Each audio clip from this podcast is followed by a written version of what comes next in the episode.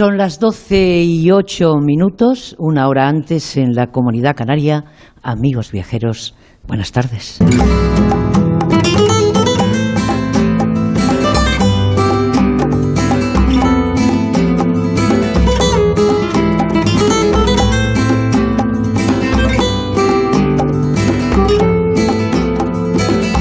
Bueno amigos, a veces estás en el lugar adecuado, en el momento adecuado. Y la verdad es que nos sentimos muy felices en la parte de este equipo de gente viajera, entre otras cosas porque algunos no pensaban estar hoy aquí y nosotros no sabíamos si podíamos estar. Por lo tanto, nos encontramos emitiendo en directo desde la Oficina de Turismo de Torrevieja, en el litoral de la comarca de la Vega Baja del Segura, en la Comunidad Valenciana. En sus orígenes, Torrevieja ha sido un eminente pueblo ligado eh, eh, a la producción salinera. Eso seguramente que lo saben, lo sabéis vosotros.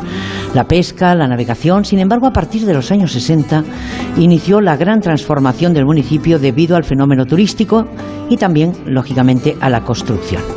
Un modelo de crecimiento turístico basado en la vertiente residencial para el alojamiento estacional, como segunda residencia y como lugar de entrenamiento para deportistas internacionales. En eso ha sido pionera.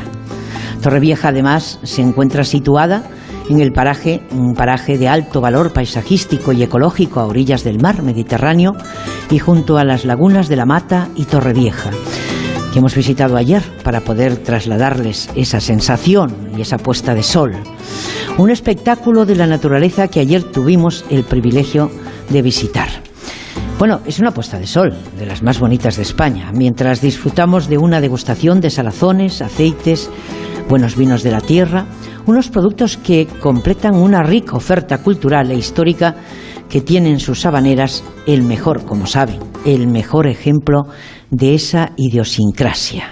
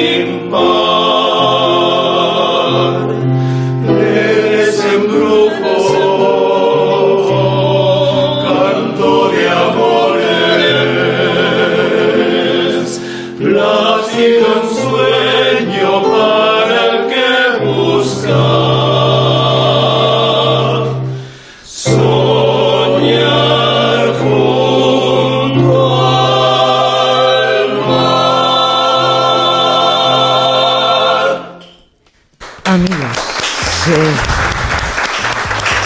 son siete, son siete voces.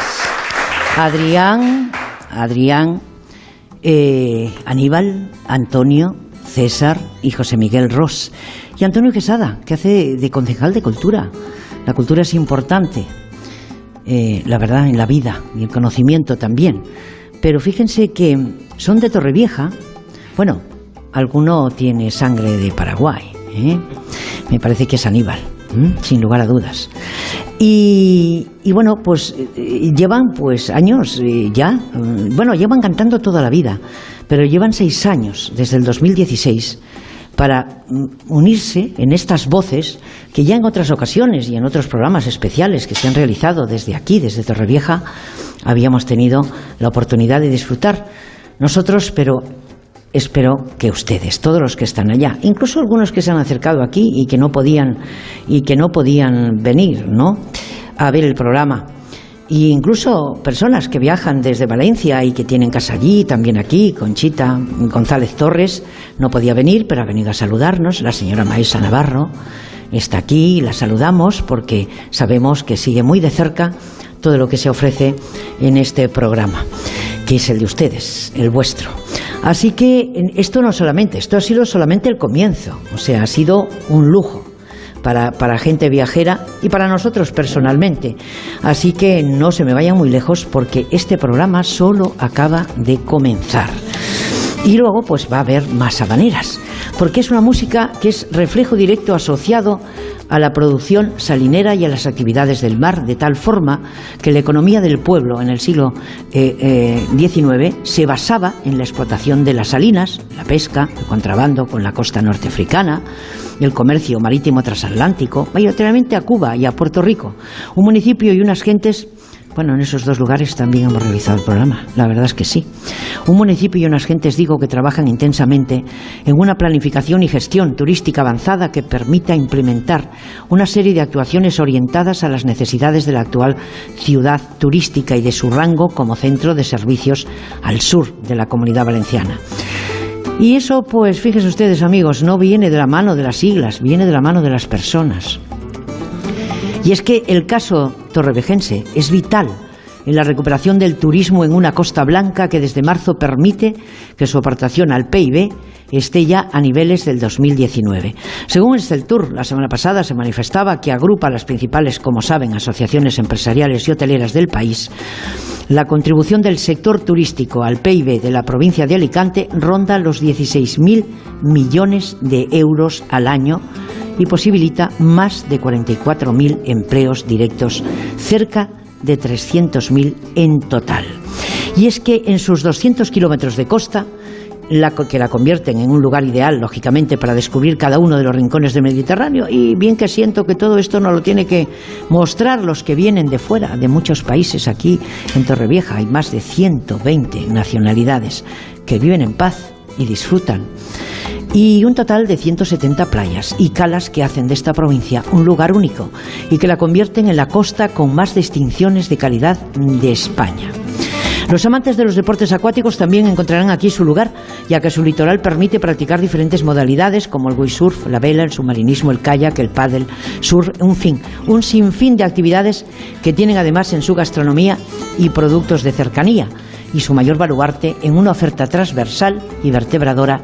Así que cuando vengan a Torrevieja, la pongan en su agenda de viajes, y a la Costa Blanca no elijan, disfrútenlo todo.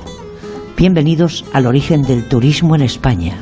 Bienvenidos a Torrevieja.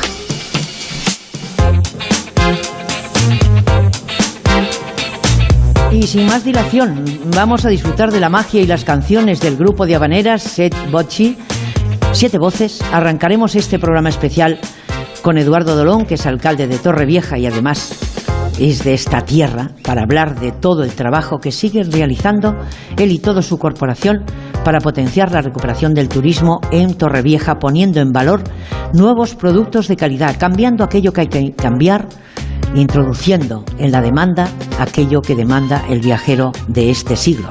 y un viajero un poco más exigente después de la pandemia, porque se han cansado de estar en casa y, y han tenido tiempo para pensárselo algunos, ¿no? Enrique Domínguez Uceta no puede estar con nosotros en persona hoy, pero bueno, estará enseguida, muy pronto estará estupendo y, y se incorporará, porque la verdad es que falta muy pocas veces a su cita, pero no falta a su cita verbal, porque va a estar aquí y va a hablar de aquello que conoce, de, de esa Torrevieja que hemos paseado y de la que hemos hablado en otras ocasiones. Y aparte, el señor Quesada, ¿eh? concejal de Cultura y de Habaneras, pues lógicamente de Patrimonio y de Archivo y más cosas. Porque ya saben ustedes que en los ayuntamientos que trabajan hay que hacer de todo, de todos, como en la radio, ¿eh? ¿Vale?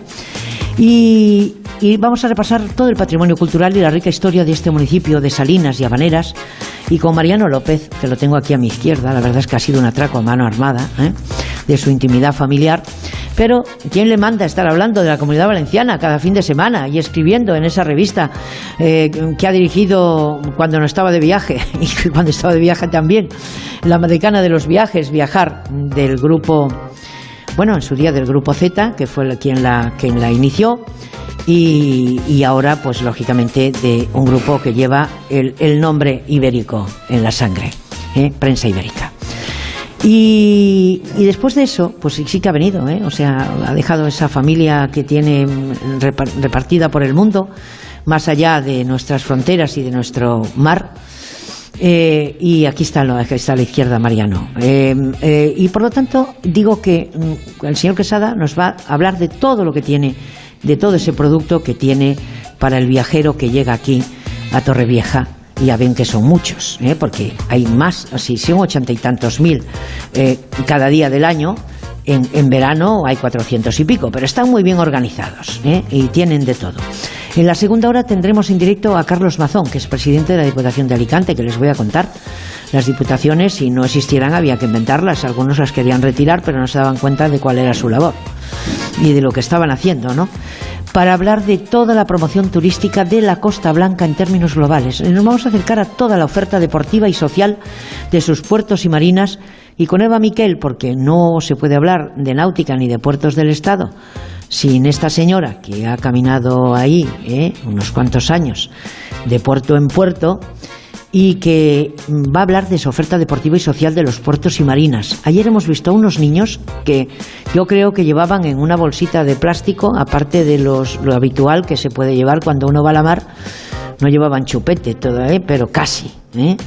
Y llevaban pues todo aquel equipo que necesitaban, lógicamente, para hacerse a la mar, porque ya están por ahí navegando con sus óptimes, porque la vida, como todo, todo lo que uno elige en la vida, al final hay que demostrarlo, pero para ello hay que estar preparado, y mejor cuanto antes. Así que de todo eso es de lo que vamos a tratar hoy en este programa. Nos vamos a acercar a toda la oferta deportiva, como les decía, y vamos a hablar con Joaquín Guillamó, que es expresidente de la Asociación de Hostelería. ¿Qué vamos a hacer con él? Pues que nos haga un repaso de las costumbres históricas y de la gastronomía de Torrevieja, que es amplia y desde luego tiene mucho que ver con el mar o con la mar. Así que vamos a estar aquí hasta las dos de la tarde, la una en Canarias. Gracias, Lorena Pérez Mansillas. Bienvenida de nuevo a la redacción de Gente Viajera Madrid. Y Alberto Rodríguez, que está aquí a mi derecha, vigilando que no me salte una, una página. Y Nacho Arias y Sergio García en los estudios centrales. Nacho, gracias. No sé si hoy me tienes que ayudar a hacer alguna cosa, pero creo que no, porque hoy tengo a Víctor Aranza aquí a mi derecha. Eh, la radio es como todo en la vida, ¿no? Hay que solaparse y hay que darse la mano. Y vamos a tener que dar unos agradecimientos muy cortitos, digo, para no que ustedes se me pongan nerviosos o nerviosas, pero sobre todo a Luis Sánchez, que es el director de Onda Cero de la Vega Baja, a Javier Fernández, que es el responsable comercial de A tres Media Vega Baja, a Esther Sánchez, redactora de Onda Cero en Torrevieja y en la Vega Baja, al hotel Doña Monse, eh, que ha demostrado que Doña Monse, por derecho, tiene un hotel fantástico para recibirnos solamente a los que vienen de fuera, que ya sabemos que siempre son los que nos indican lo que tenemos aquí, ¿no? Que al restaurante El Puerto, porque allí hemos estado, y al restaurante Nautilus, porque también lo hemos visitado. Y no piensen ustedes que vamos de juerga en juerga, sencillamente que las cosas, para contarlas, hay que verlas primero. Así que, salazones, en esa en ese maravilloso espacio que es rosa, además, ¿eh?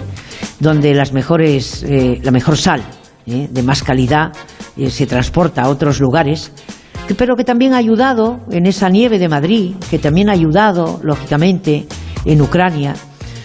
Y bueno, mmm, tenemos que dar las gracias a Iván Rada, eh, que allí estaba con sus salazones, a la oficina de turismo de, de Torrevieja, que está siempre abierta para todos los que llegan, y a todo el personal que hacen posible que nosotros estemos aquí hoy.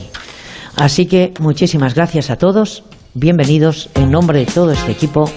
Los saludos cordiales de Esther Eiros.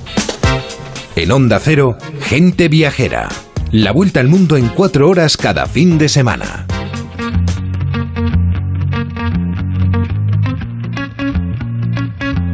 Amigos viajeros, en la vida como en los viajes queremos buscar siempre la belleza de las cosas, y como no nos conformamos eh, con la decadencia, algunos, algunos sí que lo hacen, pero eso es elección de cada cual.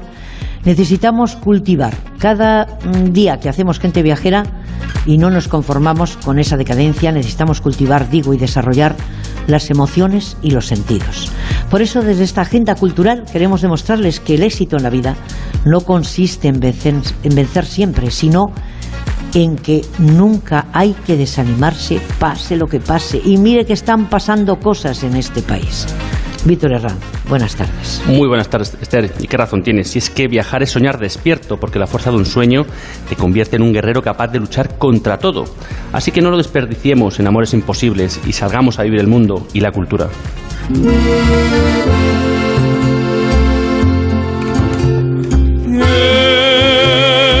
Es Torrevieja un espejo. Arrancamos este recorrido cultural por Torrevieja a través de la visita de tres magníficos museos. Por un lado, el Museo del Mar y de la Sal, donde podremos conocer los orígenes de la ciudad y su historia. Por otro lado, el Museo de la Semana Santa Tomás Valcárcel, donde disfrutar de todo el patrimonio de las procesiones pasionales. Y, por supuesto, el Museo de la Habanera Ricardo Lafuente, donde entender las peculiaridades de este canto, que es todo un emblema musical nacido un siglo atrás, durante las largas travesías de los torrevejenses hacia, hacia tierras cubanas.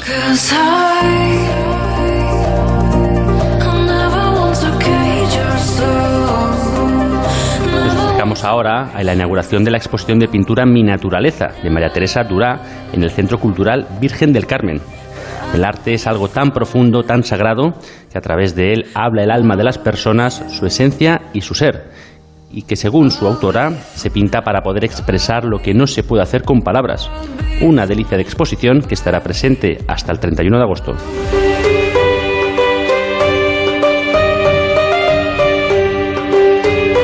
Viajamos ahora hasta la sala cuarenta y siete del Museo del Turismo de Alcalá de Henares, donde la Sociedad Histórica ha impulsado el primer museo dedicado al conocimiento del mundo egipcio y a los primeros viajeros del siglo diecinueve.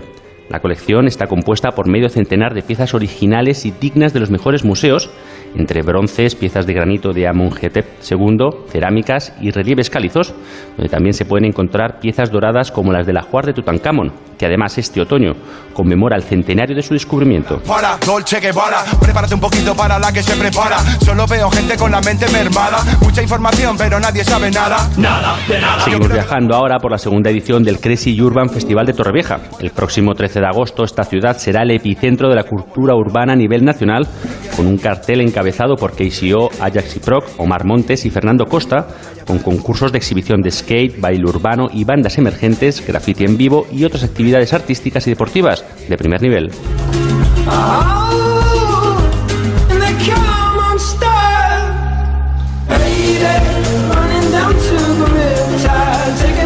Y bueno, cerramos esta agenda, Esther, con Luis Fonsi, Taburete, Lola Índigo y Sebastián Yatra como protagonistas del segundo festival Brilla Torrevieja.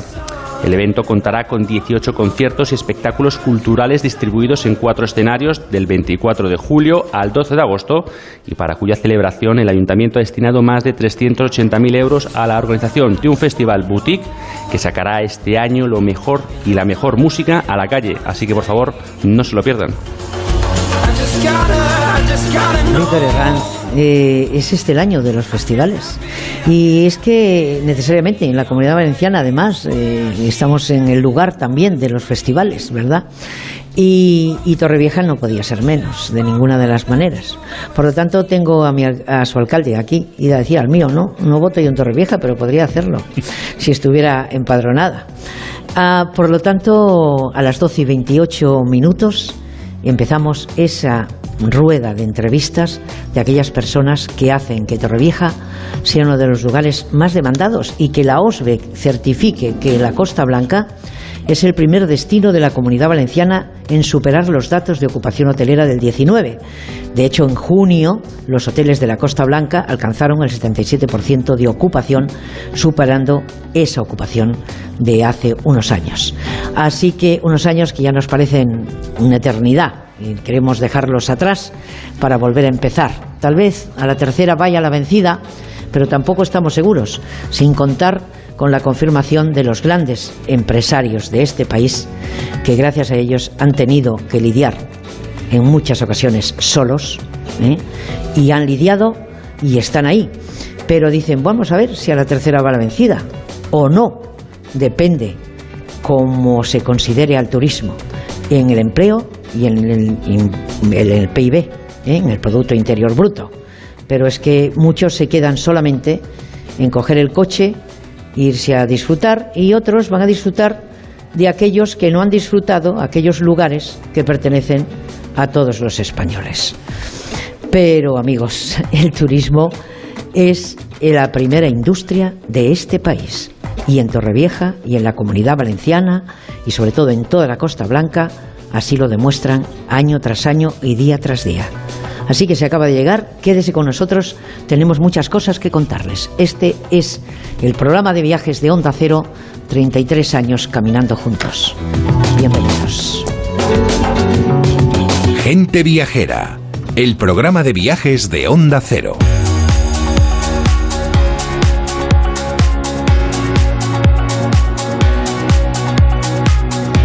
En lo que avanza la cuenta atrás para que los ecos de habaneras y polifonías llenen desde mañana la atmósfera de Torrevieja, la localidad vive hoy inmersa en esa fiesta de la Virgen del Carmen. ¿Quién no tiene una Virgen del Carmen en su casa o cerca? ¿Quién no ha adorado a esta imagen? Nuestras abuelas, nuestras madres y nosotros mismos, ¿no? Porque es la amante del mar o de la mar, aquella que cuida siempre que puede, ¿eh? Y casi siempre puede, a los marineros. Y a las ocho ha despertado Torrevieja al son de la diana musical, y a estas alturas del día hombres de mar y vecinos se preparan para la misa, la procesión marinera que esta tarde rendirá homenaje a la señora, embarcando esa imagen para coronar su paseo en barco con la salve marinera y un castillo de fuegos artificiales. Aquí se celebran las cosas como Dios manda. Bonita estampa la que ofrece hoy una Torrevieja de tradición pesquera que camina con paso firme hacia la regeneración del entorno portuario gracias al proyecto para la nueva zona comercial y el centro de ocio, todo hay que decirlo. Puerto de Torrevieja. Eduardo Dolón, alcalde de Torrevieja, buenas tardes. ¿Qué tal, Esther? Buenas tardes. Encantado de volverte a saludar en Torrevieja y de tenerte entre nosotros. Bueno, pues aquí estamos, parte del equipo de Gente Viajera solo. La verdad es que es cierto que llevamos una temporada un poquito agitada, de viaje en viaje y de ciudad en ciudad y de rincón en rincón, pero, alcalde, eh, yo repito mucho esa palabra porque me la repetía pues eh, toda aquella gente con la que me he encontrado a lo largo de mi vida. Está muy bonito hablar, pero el camino se demuestra andando. Absolutamente. Bueno, y creo que en eso está usted y toda su corporación. Y está la Diputación de Alicante, que echa una mano cuando hace falta, o a lo mejor las dos. Y, y están pues los empresarios de la comunidad esa, reunidos y, y, y asociados en Hosbec, ¿no? Uh-huh. Y está ese alcalde también, que todos se dan la mano sin importar los colores, ¿verdad? Porque eso es lo importante. Y luego no culpar al vecino porque no llegamos a acuerdos, pues no. Lleguemos a acuerdos y dejemos los colores aparte, ¿eh? Que quedan muy bonitos en el arco iris, ¿verdad? Y en los atardeceres, por ejemplo, de Torrevieja, esos colores sobre la Laguna Rosa, pero hagamos cosas. Yo le veo tranquilo y le conozco a lo largo de su carrera política, le veo mmm, tranquilo, pero, pero, pero en marcha. Uh-huh. Hay muchos proyectos encima de la mesa, se habla o se avanza alguno de ellos, porque yo los tengo apuntados todos aquí a bolígrafo, ¿eh? Aquí, para preguntarle. Pero en principio quiero preguntarle aquello que más le hace ilusión, aparte de ver que efectivamente están los hoteles en una ocupación importante, que ha unado aquí más de ciento veinte nacionalidades, que la gente viene aquí porque es feliz y se lo pasa bien, y, y cuéntame el resto. Bueno, Esther, yo creo que Torrevieja no es un desconocido para, para nadie de los oyentes de Gente Viajera, ¿no? Agradecerte esas palabras en esa entrada esta mañana. Nosotros creemos muchísimo en el turismo, ¿no? Y lo aplicamos todos los días, ¿no? De hecho, eh, dicen eh, las personas más mayores que, que genéticamente estamos preparados, no solo el que ha nacido, sino el que ha decidido asentarse aquí para, para atender al turista. Y esto yo creo que es algo fundamental, ¿no? Esos empresarios que destacabas, esas asociaciones, lo llevan a ejemplo, ¿no? Y algunos políticos en, en esta provincia de Alicante, como tú bien decías, en referencia a la Diputación de Alicante, no solo nos dan sus dos manos, nos dan todas las manos posibles para sortear estos tiempos. Esther, yo creo que tú lo plasmabas perfectamente, ¿no? Estamos por fin casi superando esto que ha venido a... a desbaratar absolutamente esa normalidad turística, ¿no? Y yo creo que el sector mmm, ha demostrado una vez más que está perfectamente preparado. Estamos atravesando una época estival de continuación de la última Semana Santa con, con récord. Tú destacabas algunos de esos datos. Y yo creo que al final el turista lo que va demandando, y más ahora que nunca, porque ha pasado un tiempo que no ha podido disfrutar de, la, de las maravillas que tiene eh, los espacios públicos, los parques naturales, esa oferta turística que tenemos todos los municipios. Por lo tanto, estamos más que nunca en, ese, en esos tiempos de las experiencias, ¿no? Tú ayer, por ejemplo, todo tu equipo vivisteis una experiencia que, que solo se puede ver en ese lugar. Estoy convencido que vamos a tratar de trasladársela a través de las ondas, pero va a ser difícil que lo puedan entender, ¿no? Ese rosa de las salinas, esas montañas de sal que mucha gente piensa que es la nieve en Torrevieja. Bueno, es un espacio maravilloso que intentamos preservar, y esto es muy importante poner en valor, porque si no lo cuidamos no seremos capaces de poder trasladarlo, y por eso se forma o se controla mucho el turismo que va a visitarla. Y para nosotros, por ejemplo, este ahora mismo es uno de los principales ejes donde más estamos asentando el proyecto de transformación, que como destacabas hay muchos aspectos, ¿no? Estamos cambiando toda la dársena portuaria, toda la primera fachada marítima, vivimos hacia el mar, y me imagino que Eva lo trasladará como gran conocida de la parte de puertos. Torrevieja ha estado casi cincuenta años de espaldas a nuestro mar, eh, con ese puerto y ese, esa, ese proyecto que estamos eh, bueno, muy motivados. Cuarenta millones de euros, es bastante inversión, pues ahora mismo es uno de los reflejos, ¿no? Pero es un día, me decías que estaba tranquilo, porque es un día muy especial para todos los torrevejenses, ¿no?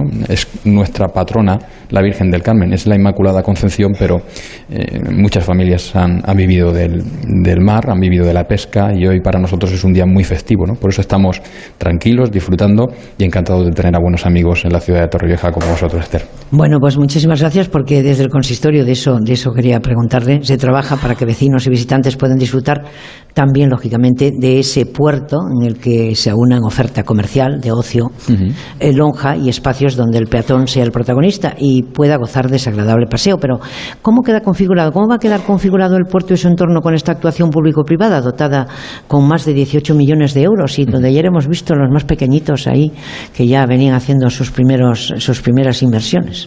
Bueno, hay una parte importante de, efectivamente del turismo náutico. Eh, tenemos tres marinas en la ciudad de Torrevieja, el Club Náutico, Marina Salinas y Marina Internacional. Eh, somos el único puerto de la Comunidad Valenciana que dentro de una dársena tiene dos mil trescientos puntos de, de amarre, es decir, hay más capacidad en otros puertos, pero no dentro de una, de una dársena. Eh, para nosotros esa oferta eh, náutica es clave, es fundamental, y de hecho la extendemos a lo largo del año, no solo la practicamos en la época estival, ¿no? Así que la actuación de, de ampliar, de, de eliminar esa barrera que ahora mismo nos separa en, en nuestro puerto, eh, va a significar eh, dar a conocer mucho más a la ciudad de Torrevieja este espacio del puerto. Vamos a comunicar toda la red de, de calles peatonales que tenemos en el centro de la ciudad con el puerto, porque la actuación en la reordenación del puerto, aproximadamente unos setenta y cinco mil metros cuadrados, va a ser una actuación para eliminar vehículos, para ganar el peatón espacios de disfrute. Y bueno, vamos a encontrar un nuevo espacio, por ejemplo, para nuestra feria de atracciones, que será un parque de atracciones. Hay un mercadillo típico de artesanía que en Torrevieja se llama el de los hippies, y es eh, algo que estamos ahora mismo diseñando, unas casetas eh, bueno, de bastante proyección, y pretendemos que todo ese espacio se embellezca, como te decía, con algunas de estas cualidades, eh, intercambiando con ese centro de ocio que va eh, bueno, a recoger también una gran oferta que ahora mismo es deficitaria en el municipio y que necesitamos complementar, ¿no? Ese es un conjunto, y sobre todo pues eh, eh, generando un aparcamiento de más de seiscientos coches eh, en el subsuelo, para que, como te decía, los coches se encuentren en un lugar que no molesten, y bueno, que ganemos este espacio sin duda alguna al disfrute de, de la ciudadanía. Estamos muy motivados, va a ser una verdadera transformación de la ciudad de Torrevieja. Eh, recuerdo eh, proyectos que, que destinos turísticos como Málaga, mm. eh, un, un, bueno, un mensaje y un recuerdo muy grande para el alcalde de Málaga. Desde aquí, a todos, todos enviamos un, un, un recuerdo, yo creo que todos los españoles incluso. Sí, y, bueno, es de los grandes alcaldes que tiene, y yo creo que es ejemplo en ese sentido, porque desde esta ciudad eh, muchas veces he estado en Málaga visitando, y creo que el puerto de Torrevieja tiene mucho reflejo en grandes puertos de la, del Mediterráneo de nuestro país, que creo que es eh, un, un ejemplo para todos, ¿no?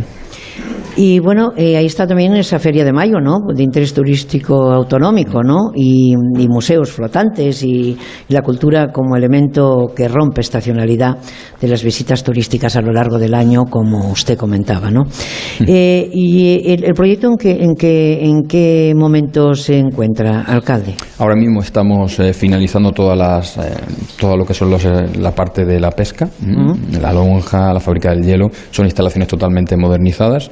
Y bueno, estaba previsto terminarlas para final de, de julio. Se va a demorar un poco la primera quincena de agosto, y en agosto ya comenzará, en este caso, a las instalaciones actuales a, a eliminarlas y a generar ese aparcamiento subterráneo. Está previsto que las obras eh, de, de fuerza empiecen a partir del mes de septiembre. Es una actuación público-privada con una concesión por parte de la Comunidad Valenciana a un empresario de la zona, eh, que es un gran profesional que está acreditándolo, y el otro cincuenta por ciento la va a acometer el Ayuntamiento de Torrevieja, que digamos que es la peatonalización de todo el espacio urbano. Pretendemos también empezar a actuar en el último trimestre del año, y yo creo que cuando más se va a ver el, el trabajo será a partir del próximo verano. Ya estará muy cercano al final, al finalizar, y bueno, el objetivo que nos hemos marcado es que dos mil veintitrés pueda ser el año de ese cambio de imagen, con lo cual no estamos hablando de proyectos, estamos hablando ya de realidades que están ejecutándose y que, como te decía, estamos muy ilusionados para, para conseguirlo lo antes posible. Bueno, y esa Laguna Rosa al que hacíamos alusión, ¿verdad?, porque no puede ser de otra manera, es de obligada visita en Torrevieja. ¿Cómo la describirán eh, a los oyentes que aún no la hayan admirado? ¿Y qué posibilidades ofrece esas salinas? Porque vayamos, eh, como digo, no, no todo de golpe, ¿no? Vayamos por partes, ¿no? Sí, de hecho, solo se puede adentrarnos en ella a través de un tren turístico que se, se puede recoger, en este caso, en, en el puerto de la ciudad de Torrevieja. Desde aquí eh, parte esa pequeña excursión, tiene una duración aproximadamente de poco más de, de una hora. Nos adentran hasta esas montañas de sal, podemos estar cerca de ese lago Rosa, que es único, que eh, yo creo que habrán pocos en, en el mundo, sin duda alguna. De hecho, gracias a los amigos de la Vuelta Ciclista a España, en esa salida histórica de hace algunos años nos permitieron darla a conocer en el, en el mundo, ¿no? Podremos hacernos esas fotografías, vamos a conocer, porque en definitiva en esta eh, pequeña, pequeña excursión vamos a poder conocer no solo la historia que a lo largo de la mañana vas a ir trasladando, sino también van a poder compartir estos, estas imágenes, que algunas, gracias a las redes sociales, se dan a conocer, pero, pero es imposible trasladarlas a a través de las ondas, ¿no? Estamos hablando de que el único lugar del mundo que tiene esta Laguna Rosa también tiene el único lugar del mundo que se extrae de forma natural y artesanal la sal que exportamos al, al mundo, ¿no? Con lo cual yo creo que, que Torrevieja no solo tiene ese, ese sol, esas playas maravillosas, que por supuesto es nuestra principal oferta, sino a lo largo y ancho de esta mañana comprobarás con Sete Bocci, con el concejal de Cultura, bueno, con todas las personas que van a estar colaborando, la gastronomía, la cultura, pero especialmente nuestras raíces, ¿no? Detrás de donde nos encontramos ahora mismo también vamos a comenzar dentro de pocas fechas, por cierto, con la ayuda, con esa mano de la Diputación de Alicante, con Carlos Mazón, el presidente de la misma, de la reordenación y de toda la reforma del recinto de las Eras de la Sal, que es la cuna donde se hace todos los años el Certamen Internacional de Habaneras y Polifonía, que inauguraremos pasado mañana. O sea que fíjate si estamos Pues mira, es que están ocupados, ¿eh? ¿Eh? Es que esto es muy bueno, porque así los cerebros no, no, no se van para otro lugar. Uh-huh. Es importante eso, y es importante recordar que no se puede bañar uno en las aguas de la Laguna Rosa, pero que usted tiene proyectos. Lo que pasa es que no se los quiero preguntar todos hoy, se los quiero preguntar poquito a poco las cosas, ¿eh? Eh, Cristo eh, o Dios a la hora del, del, del, de formar la tierra descansó, ¿verdad? Y no, no es que haya descansado, es que eh, estuvo una semana y luego dijo, y ahora dos días para descansar. Proyectos grandes, importantes, importantes. Ustedes están eh, bien dotados en playas como La Mata, la del Cura, la de los Locos, la de los Náufragos. Antes de despedirle, la actualidad me obliga eh, pues preguntarle una cosa, que en el pleno de las Corts ha aprobado este jueves el inicio de la tramitación de la ley de la tasa turística valenciana. ¿Cómo lo valora usted como alcalde, como hombre que lleva tiempo en la política? ¿Qué impacto cree que podrá tener en el turismo de la Comunidad Valenciana esa aplicación de esta tasa a partir del veinte veinticuatro, que es así como se ha anunciado? Eh, bueno, habida cuenta de que la empresa turística, eh, la empresa del turismo de este país, yo diría, apoyando a los de la Comunidad Valenciana, todos están en contra. Eso es lo que hablábamos, Esther, bueno, ayer fuera micro, por ejemplo, un rato, y lo hacías mención esta mañana, ¿no? Es decir, yo creo que los políticos tenemos la responsabilidad de escuchar al ciudadano. Él nos elige, ¿no? El ciudadano, el sector turístico, unánimemente. Esto es importante que lo pongamos. Ha dicho con mucha claridad que la tasa turística no es buena en estos momentos. Yo creo que es un error garrafal. De hecho, mi buen amigo, el secretario autonómico de Turismo de la Comunidad Valenciana, es contrario a ella, ¿no? Fíjese, en este caso, cómo está eh, la Comunidad Valenciana en, en el ámbito del, del turismo. La ciudad de Torrevieja no la va a aplicar. Esther, consideramos que ahora mismo la turoperación, especialmente, especialmente todos los agentes, necesitan que ayudemos a que confíen en nuestro destino turístico. Y bueno, yo creo que hay que hacer políticas activas, no pasivas, como pueda ser cargar con un nuevo impuesto. No es una tasa, es un impuesto.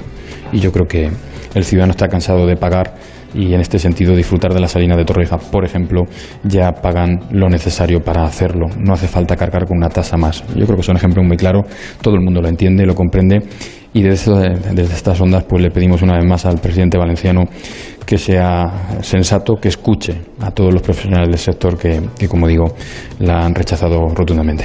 Bueno, pues sí, la mayoría de los ciudadanos de este país, eh, cuando lo hemos oído hablar en otras ocasiones de otras cosas y en otro contexto, hemos pensado que efectivamente el señor Puig eh, habrá pensado o habrá soñado esta noche y esta semana de que, eh, bueno, si uno se equivoca, que todos nos equivocamos, ¿verdad? Así es. Y eh, decimos el que tiene boca se equivoca, ¿eh? Pues eh, rectificar, también hay otro refrán que dice rectificar es de sabios. Por lo tanto, si el señor Puig todavía en su lugar natal lo recuerdan, tienen un buen recuerdo para él como alcalde, ¿verdad? No creo que, que vaya contra contracorriente en una cosa tan importante, que a lo mejor en otra época y en otro contexto y en otro momento, ¿eh? Pero no con una no con un problema económico ahí paralelamente al que tenemos todavía, ¿eh? De reactivar el turismo, que es el que produce empleo, ¿eh? Y un impacto fuerte en la economía. Y bueno, esperemos, pidámoslo hoy a la Virgen del Carmen, Espere, ya que estamos en su día. Esperemos que nos ayude, Esther. Pues esperemos que nos ayude, alcalde. Muchísimas gracias. Gracias a ti siempre. Salud para seguir trabajando. Igualmente. Gracias. Gente Viajera, Onda Cero. Hola, bienvenidos a la Costa Blanca. Gracias por elegir de nuevo la provincia de Alicante para disfrutar de vuestras vacaciones. Bienvenidos al sol, a las playas, a la gastronomía, a las fiestas y a la cultura de una tierra única. Costa Blanca, Diputación de Alicante. Soy Carlos Alcaraz y me gusta vivir la vida como juego, disfrutando. Y créeme, para la vida no hay mejor lugar que mi hogar, la región de Murcia. ¿Y tú? ¿Juegas? Costa Cálida, región de Murcia. Te hace feliz. Una aventura inolvidable. He sido minero por un día a doscientos metros de profundidad. Museo Minero de Escucha en la provincia de Teruel. Una experiencia única en España y abierto todo el año. Infórmate en museo minero escucha punto es. Este verano te esperan las ciudades Patrimonio de la Humanidad de España para un viaje extraordinario. quince destinos únicos, reconocidos internacionalmente por la UNESCO, que lo tienen todo. Cultura, patrimonio, naturaleza y una excepcional oferta de gastronomía, ocio y compras. Ciudades Patrimonio de la Humanidad de España. Un viaje extraordinario. Super ofertas fin de semana en Hipercor y el supermercado El Corte Inglés. Solo hasta el domingo, ochenta por ciento de descuento en la segunda unidad en todos los productos solares Speedwin. Y los puedes combinar como quieras. Así son las super ofertas fin de semana de Hipercor y el supermercado El Corte Inglés. Hasta el domingo, en tienda, web y app. Precios válidos en Península y Baleares. Hay una Almería en ti. La de playas vírgenes y arena dorada. La de naturaleza salvaje y paisajes enigmáticos. La monumental y la de cine. La de sabores únicos y tradiciones irrepetibles. Auténtica, única, inesperada. Busques lo que busques, siempre encontrarás una Almería en ti. La tuya. Costa de Almería y Diputación de Almería. Hola, bienvenidos a la Costa Blanca. Gracias por elegir de nuevo la provincia de Alicante para disfrutar de vuestras vacaciones. Bienvenidos al sol, a las playas, a la gastronomía, a las fiestas y a la cultura de una tierra única. Costa Blanca, Diputación de Alicante. Gente viajera, Esther Eiros.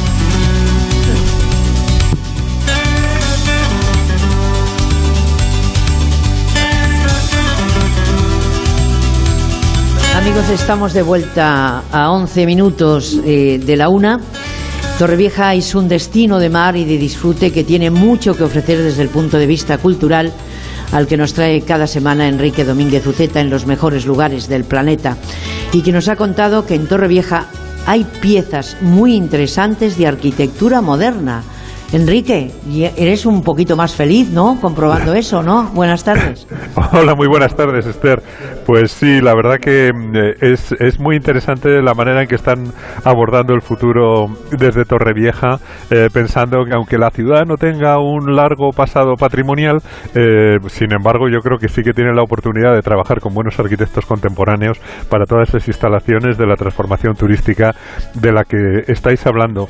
Y, y la verdad es que, eh, fíjate, yo tengo la sensación de que Torrevieja es puro mar Mediterráneo, una ciudad al borde del mar, con buenas playas, con un litoral sano, limpio, envidiable, que además han sabido convertirse en un lugar acogedor, donde yo creo que todo el mundo es bienvenido y se siente cómodo, y por eso pues lo eligen para pasar días de vacaciones o de descanso en ese clima estupendo de la costa de Alicante. Pero, pero yo me acuerdo viendo el puerto deportivo, que en realidad son varios puertos enlazados con varios miles de amarres, pienso que Torrevieja es excepcional por las diversas maneras que ha tenido de relacionarse con el mar, y la última que ha llegado pues es la navegación deportiva o de placer, pero Torrevieja nació en relación con las actividades marinas y así se ha mantenido, una ciudad de reconquista surgida en un lugar donde antes había solamente una villa de barcas y de pescadores, marinera al cien por cien, y lugar también de una torre vigía que le dio el nombre de Torre de Torrevieja, de Torre Vigía, las que se ponían en la costa para avisar de la llegada de los barcos piratas o enemigos, que eran muchos durante un tiempo, y la principal actividad económica de los torrevejenses pues era la pesca, y gracias a esas lagunas costeras, a las pequeñas albuferas frente al litoral, pues tienen también las salidas de las que sacaban eh, sal del agua de mar, con ayuda, eso sí, claro, del sol prácticamente garantizado que tiene la ciudad. Bueno, sol garantizado, mar limpio garantizado, buena acogida y mucho por ver aquí en Torrevieja. Cosas antiguas, pero tú dices también nuevas. Pues sí, yo creo que de lo más antiguo que se puede ver en la ciudad son esas salinas que siguen funcionando, que se pueden visitar, que son especialmente bonitas, como habéis dicho, al atardecer, en la puesta de sol, eh, unas salinas que llevan muchísimo tiempo fun- funcionando y que quizás sean las más grandes de toda Europa. Han sido durante siglos un privilegio real, dependían de la corona, porque no podían explotarlas los particulares. Ya sabes que la sal era, era dinero puro prácticamente, era como moneda, de ahí que el dinero que se paga a alguien por su trabajo todavía se llama salario. Bueno, pues esa sal era estratégica para la alimentación y para la industria que consumía mucha sal. Por ejemplo, la de las salazones de los pescados, también la de los jamones, eh, que se curan con sal, pero además era un producto muy demandado en el resto del mundo, en el norte de Europa, en África, en América. Eh, las salazones de bacalao y de arenques del norte pues se hicieron con la sal de tierras costeras cálidas del sur como la de Torrevieja, y a Torrevieja pues llegaban barcos de todo el mundo en busca de su sal. De hecho, los de Torrevieja son torrevejenses, pero los que vienen de fuera son chanes, que es el nombre que daban a los marineros orientales, y los barcos de Torrevieja siempre, siempre la han relacionado con el mundo. Por eso es una ciudad tan acogedora, donde la gente, como decía, se siente tan cómoda, tan feliz como en su casa. Así que si sumamos eh, la playa y el puerto al paseo marítimo, que se prolonga en un largo espigón de casi un kilómetro, a las salinas y las lagunas costeras, pues yo creo que podemos decir que Torrevieja tiene, desde luego, muchísimo más que playas. Bueno, Torrevieja tiene más, tiene actividades de todo tipo, deportivas, culturales, también museos relacionados con el mar. De hecho, a, al alcalde le hemos preguntado solo de las cosas bonitas propias de la estación, pero podíamos preguntarles, preguntarle de otras cosas, de esas escuelas municipales, eh, deportivas, de esos bonos infantiles, de ese transporte, de la reapertura del teatro municipal, de... De, de, de muchísimas cosas, de la playa. Y de los muchísimos deportistas que llegan de toda Europa para entrenarse ahí, sobre todo durante la temporada de invierno, ¿verdad? En esa ciudad deportiva impresionante que, no es, que tienen. Y que no es baladí, pero como decía, también hay museos relacionados con el mar. Bueno, pues sí, es curioso. Tienen interesantes museos flotantes en embarcaciones auténticas, atracadas en el puerto, sobre todo el Museo Flotante Patrullero de Vigilancia Aduanera Albatros tres y el Museo Flotante Submarino ese sesenta y uno Delfín, un submarino real de la Armada Española visitable. Eh, la verdad es que a la gente le encanta aprovechar la oportunidad de entrar en un submarino. Es algo prácticamente único que se puede hacer ahí en Torrevieja. Y luego, eh, pues tienen el Museo del Mar y la Sal, que está en una sede provisional y que es un museo etnológico que recoge costumbres, arte, tradiciones populares, el museo que, que mejor explica la manera en que Torrevieja ha vivido durante los años anteriores a la llegada del turismo. Es una visita muy interesante para conocer ese pasado que decíamos de un pueblo marinero con artesanía salinera, eh, en la elaboración de barcos de sal, una tradición que yo creo que es única en el mundo.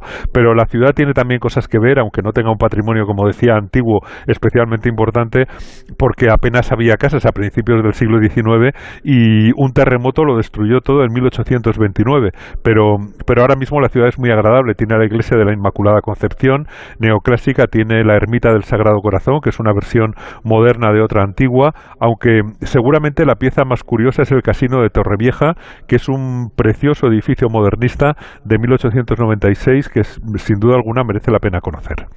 Bueno, oye, tengo, tengo yo al concejal de Cultura a mi izquierda, ¿eh? Sentado a mi izquierda para muchas cosas, pero tú nos decías que hay buena arquitectura moderna. ¿A cuál te referías concretamente? Bueno, pues eh, es que han hecho una importante apuesta por arquitectura moderna, sobre todo con la estupenda arquitecta Carme Pinós, eh, ganadora del Premio Nacional de Arquitectura dos mil veintiuno, que diseñó, había diseñado ya cuando recibió el premio la adaptación y modernización del Paseo Marítimo de Torrevieja, y también es autora de un parque muy especial, el Parque Torreblanca, que es un parque de aromas moderno y encantador. Y Torrevieja tiene también obra, por ejemplo, del estudio F O A de Foreign Office Architects de Alejandro Zaera Polo, que, que es el autor del Teatro Municipal de Torrevieja en la plaza de Miguel Hernández, y de Torres Nadal con Marquerie, que han diseñado el Teatro Auditorio Municipal y el Centro de Desarrollo eh, Turístico. O sea que son piezas de muy buenos arquitectos españoles contemporáneos. Es una pena que no se haya terminado el Centro de Relajación diseñado por Toyo Ito, que eh, le habían encargado un proyecto cargado de sensibilidad con formas de caracolas marinas, que se empezó antes de que recibiera el premio Pritzker de arquitectura en dos mil trece, y luego pues la ciudad tiene plazas muy agradables, la de Oriente, la de la Constitución, la de Caballero Bonal, la del Gran Molino de Viento, pero también tiene el conjunto histórico monumental de las Eras de la Sal, que era una antigua dependencia salinera donde cargaban las barcazas de sal y las transportaban a los barcos en la bahía, donde han excavado los arqueólogos, han encontrado ahí unos pavimentos muy interesantes, y es la que va a recibir realmente eh, la sede del Museo del Mar y de la Sal. Era el sitio donde se celebraba el Certamen Internacional de Habaneras, esas melodías que trajeron los barcos desde América, y ahora Torrevieja es la ciudad de las habaneras, y, y creo que tienes efectivamente ahí sentado a tu lado, Esther, a Antonio Quesada, que es el concejal de Cultura y Habaneras, ¿eh? Fíjate, están en una concejalía. Pues aquí lo tengo todito contigo, ¿eh? El señor Quesada, buenas tardes. Muy buenas tardes, un placer estar con vosotros. Pero qué bonito es oírles cantar. Sí. Habaneras. Bueno, hacemos lo que podemos. ¿Cómo que hacen lo que pueden? Maravilloso. Ha sido un prólogo, Enrique, fantástico, ¿no? Ma magnífico, sí, efectivamente. Da gusto oírles cantar. Y dicen que las habaneras era un canto de origen caribeño que trajeron los marineros de Torrevieja de sus viajes de ida y vuelta hasta Cuba, desde La Habana, ¿no? Eh, ¿Esa leyenda eh, eh, es cierta o ya lo llevan ustedes en la sangre y, y haya venido donde haya venido, ahora son las habaneras de Torrevieja? Pues eh, de esa leyenda realmente es cierta, es cierta. Hay que, bueno, hay que decir que las habaneras surgen gracias a, al comercio precisamente del, de las salinas, ¿no? de, de la sal y de, y de todo lo que conlleva pues, el comercio que se crea en un momento de la historia y en esas relaciones, en esos viajes de ida y vuelta de, de la navegación, de los barcos comerciales a, a La Habana, concretamente a Cuba. Y de ahí surge, bueno, pues ese, en esa mezcla de culturas, pues eh, entre el tanguillo español, el paso doble, el son cubano, pues surge pues esa, ese canto tradicional nuestro como es la habanera, que, que viene pues bueno cargada de ese, de otras cadencias distintas y que, y que bueno que son realmente lo que finalmente conocemos como la habanera. La habanera y las habaneras de Torrevieja, Enrique. Pregúntela que el tiempo corre y yo ya llevo hablando mucho rato. Bueno, yo creo que lo que es muy interesante es eh, recordar que van a celebrar el sesenta y ocho Certamen Internacional de Habaneras y Polifonía, que empieza mañana domingo y, y que durante mucho tiempo se ha celebrado en las Eras de la Sal, en aquellas inst eh, instalaciones históricas. Eh, ¿Quién va a participar y de dónde vienen los participantes en ese certamen? Bueno, pues eh, nos hemos trasladado este año precisamente al Teatro Municipal eh, porque hemos estado, bueno, se han realizado unos trabajos de, de arqueológicos para lo que será el futuro proyecto del Museo del Mar y de la Sal, además de, de pues, sede de, de celebración de eventos y, por supuesto, eh, seguirá acogiendo el Certamen Internacional de Habaneras y Polifonía. Y este año, bueno, pues con motivo de esas obras, pues nos hemos trasladado al Teatro Municipal, donde, eh, bueno, pues mañana, como bien habéis comentado, comienza el certamen y donde tendremos pues buenos coros de, de, de tres eh, continentes distintos. Tenemos coros de, de Asia, de Europa y de, y de América concretamente, bueno pues coros de Bielorrusia, de Letonia, de, de Filipinas, eh, de Venezuela y, y bueno y también tendremos por supuesto representación española, que este, este año pues casi que estamos al cincuenta por ciento de, entre coros nacionales y coros internacionales, y que aquí la Comisión Técnica ha hecho una gran labor en, en conseguir que, que los coros nacionales, que, que veníamos de una época en la que teníamos poca participación, pero parece que han, se han atrevido, han dicho vamos a... Un año especial sí, este. Yo creo que sí. Pues por eso van a iniciar el, la segunda hora de Gente Viajera, ¿eh? Siempre tenemos más cosas que contar. Enrique Domínguez Uceta, muchísimas gracias por esta cita y nos Nosotros continuamos porque ahí tenemos a nuestro compañero eh, David Iglesias con las noticias de España y del mundo. Es la una a las doce en Canarias. Noticias en Onda Cero. Eh, buenas tardes. El fuego avanza sin control en la comarca de las Urdes, en Cáceres, donde se han quemado ya más de seis mil hectáreas, y en el Parque Natural de Monfragüe han ardido doscientas. Pero hay más incendios activos, los que más preocupan Salamanca, Segovia y Málaga. Últimas actualizaciones con María Gutiérrez. Tras el incendio en Mijas, el fuego ha recorrido ya casi dos mil hectáreas a lo largo de tres términos municipales. La buena noticia es que trescientos de los más de tres mil evacuados han podido regresar a sus hogares en Alaurín de la Torre. En Cáceres, el ministro de Interior Marlaska ha visitado casas de Mirabete y ha hablado de los medios del país frente a estas situaciones. Referir que tenemos medios suficientes, pero nuestros medios para responder a esta emergencia en este momento y en esta situación que está afectando a gran parte del territorio nacional, consecuencia de la ola de calor. Continúan preocupando los incendios en las localidades cacereñas de Las Urdes y en Casa de Mirabete. Ángel Cano, jefe de operaciones en Cruz Roja, nos habla del albergue habilitado en Navalmoral. Eh, y tenemos ahora mismo instaladas en, en ese albergue de Navalmoral eh, unas cien plazas, ¿vale? Ahora mismo hay albergados allí unas ciento dos personas y tenemos ahora mismo capacidad para poderlo aumentar a en torno a unas trescientas si fuese necesario. De momento, la U M E trabaja con seiscientos nueve efectivos en cuatro incendios forestales y no descarta incorporarse a otros. La E M E T ha activado la alerta roja por calor en cinco comunidades: Aragón, La Rioja, Cantabria, Navarra y Extremadura. Aire acondicionado como solución en las casas, pero hay más recomendaciones. Carlos Sanz, director del portal de reformas del hogar Habitísimo. Otras dos alternativas también eh, muy recomendadas desde habitísimo punto es. Sería la primera, instalar toldos en ventanas y puertas. ya que permitirá reducir hasta diez grados la temperatura interior de nuestro hogar y además es lo más eficiente energéticamente que existe. En Cataluña, valoración positiva del líder del P S C, Salvador Illa, en la reunión de, de la reunión del presidente del gobierno Pedro Sánchez con el jefe del Ejecutivo catalán, Pere Aragonés. Dialogar es política, Segura. Onda Cero Barcelona, Robert Calvo. El primer secretario del P S C, Salvador Illa, celebra que se haya retomado el diálogo entre el Govern y el Ejecutivo Central y dice que esta es la vía para acabar con la confrontación, la de la escucha y el acuerdo. Dialogar no es ceder.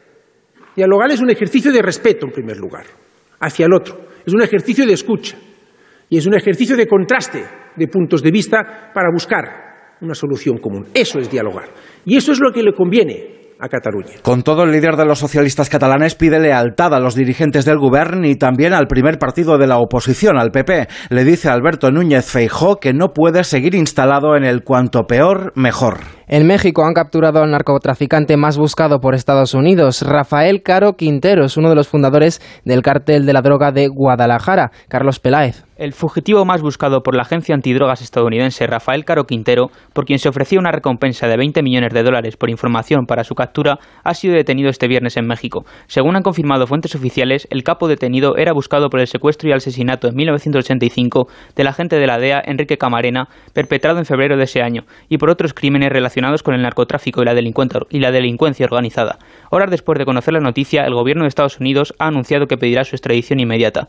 También en México, su presidente Andrés Manuel López Obrador confirmó este viernes que los catorce agentes de la Marina que fallecieron al caer un helicóptero en la ciudad de Los Mochis, estado de Sinaloa, participaron en el operativo para la presión de Rafael Caro Quintero. Y Madrid acoge una exposición en el CaixaForum de seis momias egipcias y sarcófagos. María Soler. Seis momias que vienen desde el Museo Británico de Londres y que tienen mucho que contar. Una mirada profunda a la práctica de la momificación a través de una tecnología pionera que ha permitido crear el perfil personal de estas momias. Ignasi Miró, director corporativo de Área de Cultura y Ciencia de la Fundación La Caixa. La realidad es que las momias que tenemos aquí en CaixaForum Madrid son momias que nos hablan, que vuelven a la vida a través de una experimentación que es científica, con técnicas de última generación que permiten no solo darles la palabra, sino también saber quiénes eran, de dónde venían, cómo vivían. Corresponden a personas que vivieron en Egipto entre los años novecientos y ciento cincuenta antes de Cristo y que gracias a esta exposición ahora podremos conocer de primera mano. Deportes con Regina Ruiz. El Barcelona podría hacer oficial el fichaje de Lewandowski en las próximas horas. Medios alemanes han compartido imagen del delantero despidiéndose de sus compañeros. Ha sido en el entrenamiento del Bayern de Múnich esta misma mañana. Lewandowski viajará a la ciudad condal en las próximas horas. En la Eurocopa Femenina, partido decisivo de España contra Dinamarca a las nueve. La selección tiene que ganar o empatar para estar en los cuartos de final. Irene Paredes, capitana de España, explica cómo afronta el equipo este encuentro. Eh, bueno, el partido más difícil, no. Eh, uno de los más importantes, sí, pero bueno, lo han sido también estos dos anteriores. Eh, por lo que supone, es importante, pero somos jugadores que estamos acostumbradas a admitir esa responsabilidad que tenemos, sabemos lo que nos jugamos, es que solo pensamos en ganar y nos preparamos para ello. Ahora mismo en marcha el tercer día del Abierto Británico de Golf, con Sergio García en el turno de las dos menos cinco y John Ram a las tres menos veinticinco. Y en el Tour de Francia, hoy decimocuarta etapa con un recorrido de ciento noventa y dos kilómetros y con Vingegaard como líder de la general. Hasta aquí las noticias, volvemos a las dos con Yolanda Viladecans en Noticias Fin de Semana. Ahora se quedan con Esther Eiros en Gente Viajera. Como el perro y el gato. Carlos, ¿los gatos se enfadan? ¿O por qué los animales comen plantas? En la terraza han decidido hacer sus cacas. ¿Qué podemos hacer? Carlos Rodríguez resuelve todas tus dudas sobre tu mascota. Si hay conflicto, lo que no debes hacer es que estén juntos. Si no debemos de dar nunca ningún alimento que tenga proteína animal cruda. Que el perro se coma las cacas de un gato es desgraciadamente habitual. Como el perro y el gato. Sábados a las tres de la tarde, domingos a las dos y media y siempre que quieras en la app y en la web de Onda Cero, patrocinado por Menforsan, los especialistas en cuidados, higiene y cosmética natural para las mascotas. Te mereces esta radio. Onda Cero, tu radio. ¿Y cómo lo detectáis antes de que entren? Pues con la tecnología Presence. Por ejemplo, detectamos si intentan sabotear la alarma con inhibidores y los sensores de las puertas y ventanas que nos avisan antes de que alguien entre. Y mira, Ana, estas cámaras tienen análisis de imágenes y así vemos si es un peligro real. Pero lo importante es que si pasa algo, nosotros respondemos al momento. Este verano protege tu hogar frente a robos y ocupaciones con la alarma de Securitas Direct. Llama ahora al novecientos, dos siete dos, dos siete dos. La salud es indispensable en nuestras vidas. Una buena salud bucal se refleja en la salud general. Por eso el primer paso es la prevención con Vitis. Porque tu boca es única. Protege y cuídala con la gama de cepillos, pastas y colutorios con C P C de Vitis, que se adapte mejor a tus necesidades. De venta en farmacias y para farmacias. Vitis, más que una boca, es salud. ¿Qué harías con cien mil euros? ¿Reintentar hacer lo que de verdad te gusta? Participa en el sorteo formando verbos con re con los envases de Aquarius. Descúbrelo en somos de aquarius punto es. Últimamente las noticias no son muy alentadoras. Crisis, pandemias, conflictos... Aún así, la vida hay que disfrutarla. Toma Ansiomet. Ansiomet con rodiola te ayuda a adaptarte al estrés emocional. Ansiomet es natural y no genera dependencia. Ansiomet, de Pharma O T C. ¿Sabías que la esclerosis múltiple es la primera causa de discapacidad entre jóvenes? Empodéralos para que puedan vencer la enfermedad. Hazte socio desde diez euros al mes en fundación gaem punto org. O haz tu donación con Bizum en el cero uno siete cero siete. Empodéralos con tu solidaridad.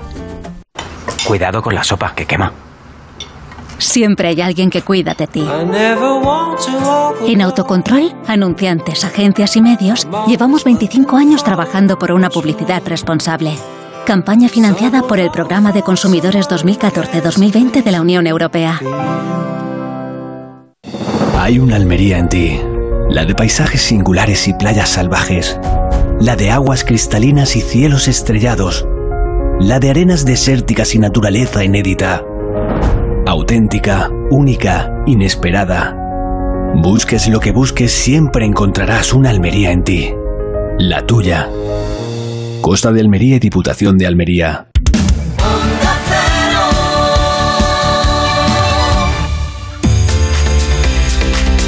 Gente Viajera, el programa de viajes de Onda Cero.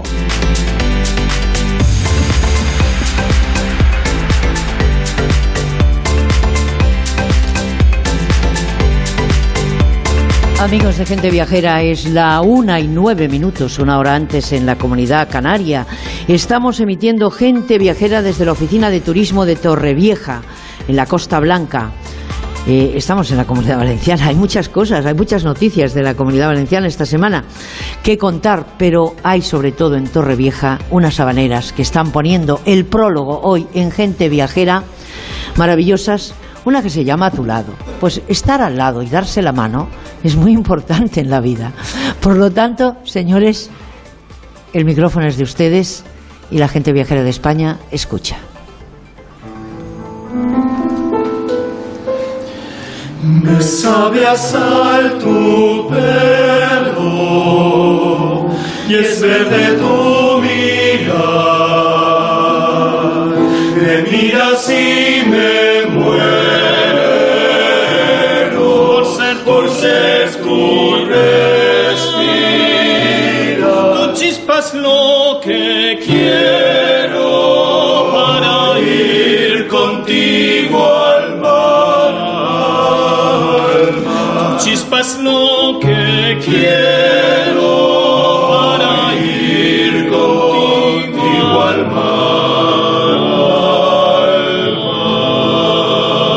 mar.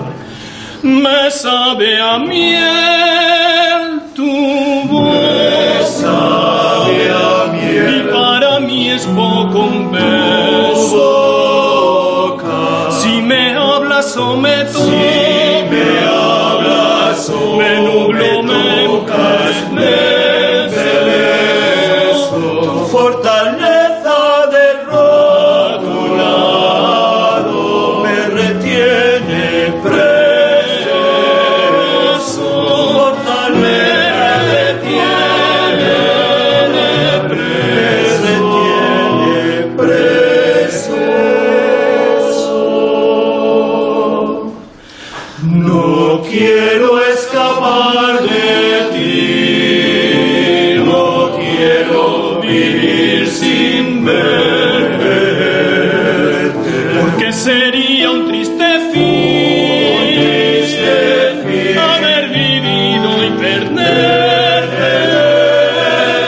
Déjame aquí como un pan a tu lado, dame comida en tu mano, ponme a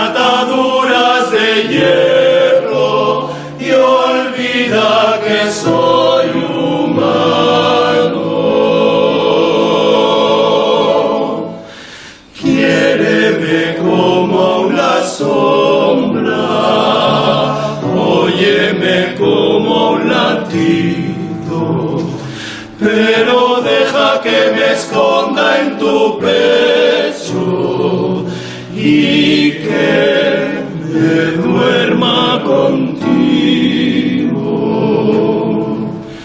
Pero deja que me esconda en tu pecho y que me duerma contigo.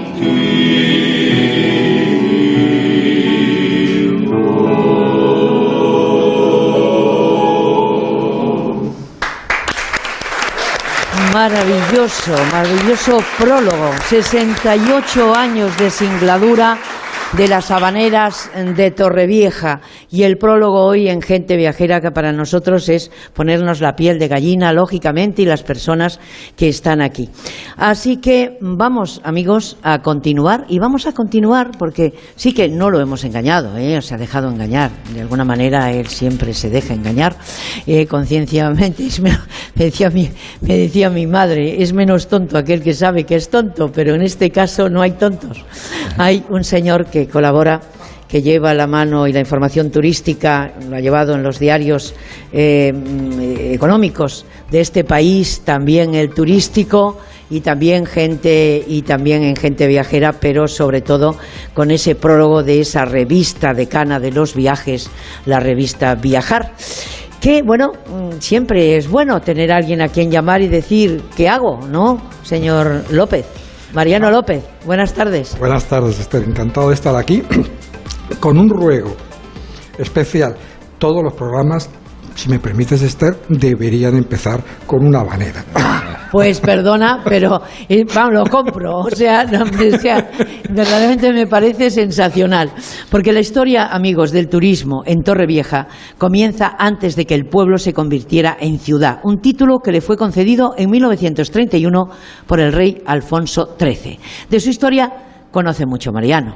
Y quién mejor que él para contarla. Así que ya hemos dado las buenas tardes, ya puedes empezar cuando quieras. Pues vamos a hablar muy rápidamente de la historia del turismo en Torrevieja, que viene de antiguo, como, como decías y como comentabas, y como no podía ser menos, porque la historia del turismo está anclada a un paisaje bellísimo, a un clima privilegiado, son tres mil horas de sol al año, y a esa hospitalidad y amabilidad genética, nos decía el alcalde hace, hace unos minutos, que tienen los torrevejenses y también de antiguo.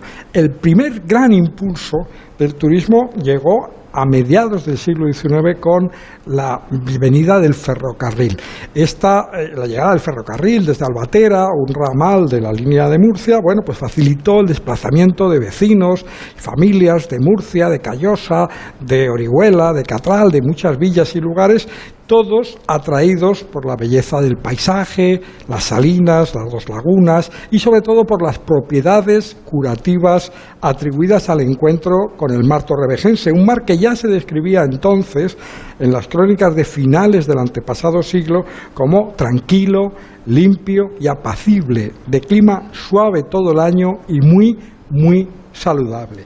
Aquella primera corriente turística generó pues una notable industria local. A principios del siglo veinte, Torrevieja contaba con varias fondas, un hotel de lujo, el hotel, el Gran Hotel y Café de España, y con siete balnearios, entre otros el gran balneario Vista Alegre, que ofrecía a sus distinguidos clientes bañeras de mármol y agua caliente, y una cafetería, la única en muchos kilómetros alrededor, y un gran salón de baile con piano y dos cajas de música, porque la música no le ha faltado a este lugar desde antiguo, como comentamos. En los años cuarenta, cincuenta y sesenta, Torrevieja siguió siendo lugar de baños y veraneo, impulsado especialmente el turismo por la fama del Certamen Nacional de Habaneras, en, que nació en mil novecientos cincuenta y cinco. Esa música, ya la hemos comentado y celebrado y aplaudido, esa música de marineros que llevaron los torrevejenses a Cuba por mar navegando y que regresó enamorada del viaje. en, en la garantía del abastecimiento del agua potable, algo que sucedió en los años setenta, fue lo que impulsó la decidida apuesta ya del Torrevieja por el turismo, junto y la, la apuesta por el turismo y la transformación de la ciudad que tú comentabas antes. Una ciudad que eligió para su crecimiento un modelo residencial y cosmopolita, que ha convertido en residentes en Torrevieja, en torrevejenses, a más de cincuenta mil españoles llegados de todas partes de España y a cerca de cuarenta mil extranjeros de más de ciento cuarenta países, algunos tan lejanos como Sudáfrica, Australia o Nueva Zelanda. El milagro turístico de Torrevieja se produjo en los ochenta, ese grandísimo crecimiento, y ese, ese salto se puede apreciar siguiendo el padrón de la ciudad. En mil novecientos cincuenta Torrevieja sumaba nueve mil habitantes, en, los, en mil novecientos setenta solo setecientos más, pero en los ochenta todo cambió. El Plan General de Ordenación Urbana alentó el crecimiento de nuevas viviendas, en su mayoría vacacionales, afamadas, apreciadas, entre otros valores, gracias a la televisión. Recordaremos lo que tenemos algunos años ya, como el premio mayor del programa más famoso de la televisión durante una década era Un apartamento en Torrevieja, era el premio mayor del programa uno, dos, tres. Torrevieja ahora suma cerca de noventa mil vecinos, recibe dos millones de visitantes al año, buena parte de ellos en invierno, atraídos como a principios del diecinueve por el sol, el mar, la belleza de la Laguna Rosa, el encanto de las playas, la gastronomía, la hospitalidad y el carácter festivo y cosmopolita de una ciudad que no deja escapar ninguna fiesta. Hoy, como comentábamos, se celebra la Virgen del Carmen, mañana empieza ese festival de habaneras, y si repasáramos el calendario festivo de esta ciudad echaríamos varias horas de programa. Y a todo esto había que sumar, lo ha comentado Enrique, lo habías comentado antes, la fama de la ciudad como un lugar ideal por el clima y las instalaciones para la preparación de deportistas de élite. Y un último apunte, Esther, sobre un reciente viajero. Esta semana ha visitado la playa de La Mata una tortuga marina con la intención de desovar. La visita da idea, es la mejor prueba de la calidad ambiental de Torrevieja, que tiene protegido el cincuenta y dos por ciento de su territorio municipal. Son muchos los datos. Ahí te ves. quiero ver con la tortuga. Pues, ¿sabes? Ahí te quiero ver con la tortuga. Son cosas muy importantes. No, perdona, muy importantes, porque desde el Tratado de Kioto hasta que se llegó al Acuerdo no. de París y luego en Buenos Aires llegaron al acuerdo de que sí que tenemos que preocuparnos todos y poner nuestro grano de arena. Bueno, ese camino Torrevieja ya lo tiene andado. Las tortugas no entienden de propaganda turística no. ni de nada. Si eligen un lugar es porque tiene calidad ambiental. Me parece muy bonito. Son claro. muchos, decía, los datos y que explican el éxito turístico de Torrevieja, aunque quizá se podía resumir para terminar solo en unas palabras que están escritas en una de sus canciones más famosas, la hemos escuchado al principio del programa, La Habanera Torrevieja, que dice, y que me corrijan si no los señores de siete voces, que la vida es un plácido ensueño para quien busca soñar junto al mar en Torrevieja. ¡Qué bonito! ¡Qué bonito! ¡Qué bonito! No me arrepiento de haber interrumpido tu reunión familiar. Y un saludo para la familia, lógicamente, ya que le hemos privado de este tiempo. Pero no te me vayas muy lejos, porque tenemos al señor Carlos Mazón, presidente de la Diputación de Alicante, que tiene que contar la suya. La suya y, y lo que, lo que no ha contado el alcalde. Porque, claro, lógicamente, no los vamos a solapar y cada uno pues cuenta su parte. Así que, ¿esta sintonía la hemos cambiado o la tenemos que cambiar?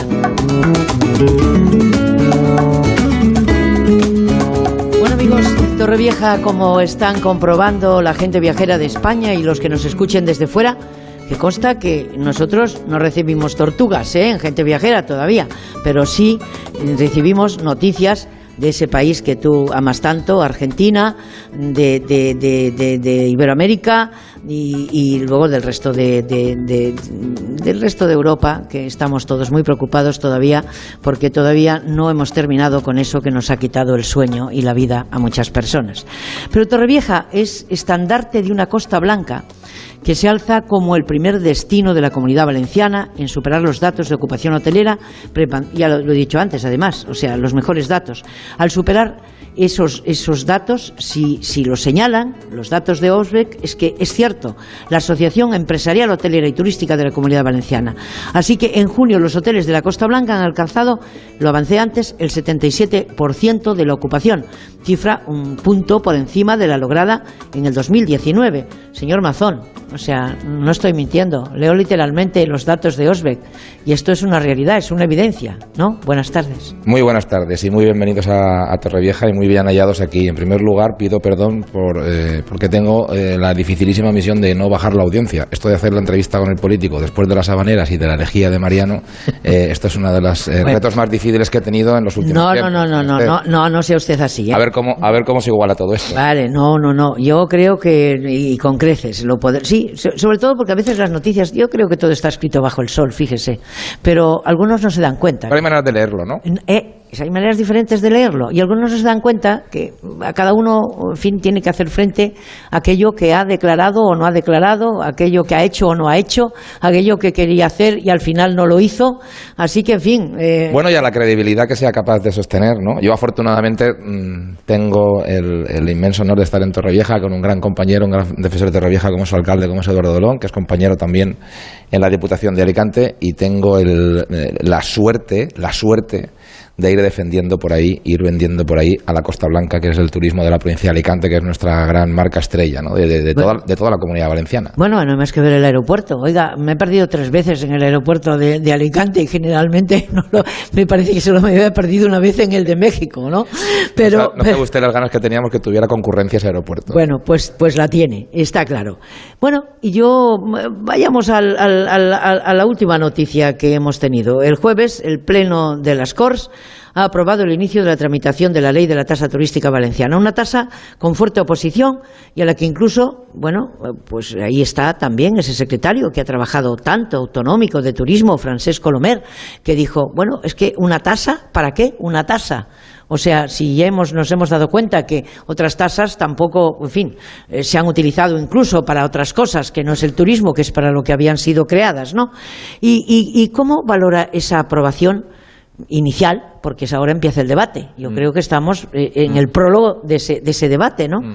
Eh, ¿Cómo valora, digo, y, y qué impacto cree que puede tener en el turismo de la Comunidad Valenciana la aplicación de una tasa a partir del veinte veinticuatro, que es cuando comenzará a aplicarse y que, además, la empresa turística, que esa ha sido la que más ha sufrido en este país y es la principal empresa eh, y la que mueve más la economía de este país transversalmente, ¿no? Tanto el P I B como el empleo, pues piensa que a lo mejor este año aún arrastramos un poquito de datos mmm, ambivalentes ¿eh? en cuanto a la recuperación, que algunos ya habían adelantado que a lo mejor la vencida va en el veintitrés, no en el veintidós.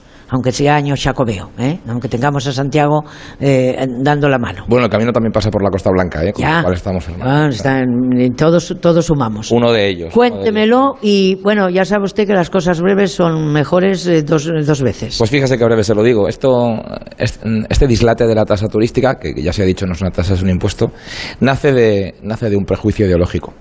Y por tanto se está desarrollando con un prejuicio, como un prejuicio ideológico que dice que el turismo eh, tiene que controlarse, que no hay que ponerle una, no hay que hacer una fiesta cada vez que venga alguien a visitarnos, o a gastar, o a convivir, o, o acabar viviendo, ¿no? En la Costa Blanca la gente empieza viniendo un día o dos días a Torrevieja. Este domingo algunos vendrán por primera vez a escuchar alguna manera en Torrevieja, luego eh, acabarán repitiendo, siempre pasa lo mismo, ¿eh? Luego pasarán una semana, luego pasarán unas vacaciones y muchos de ellos acabarán comprándose una casa para vivir aquí. Y si no, acabarán repitiendo. Yo digo que el turista de calidad no es el que más dinero se gasta, sino el que repite, porque le ha gustado cómo le hemos atendido eh, y qué mensajes le lanzamos.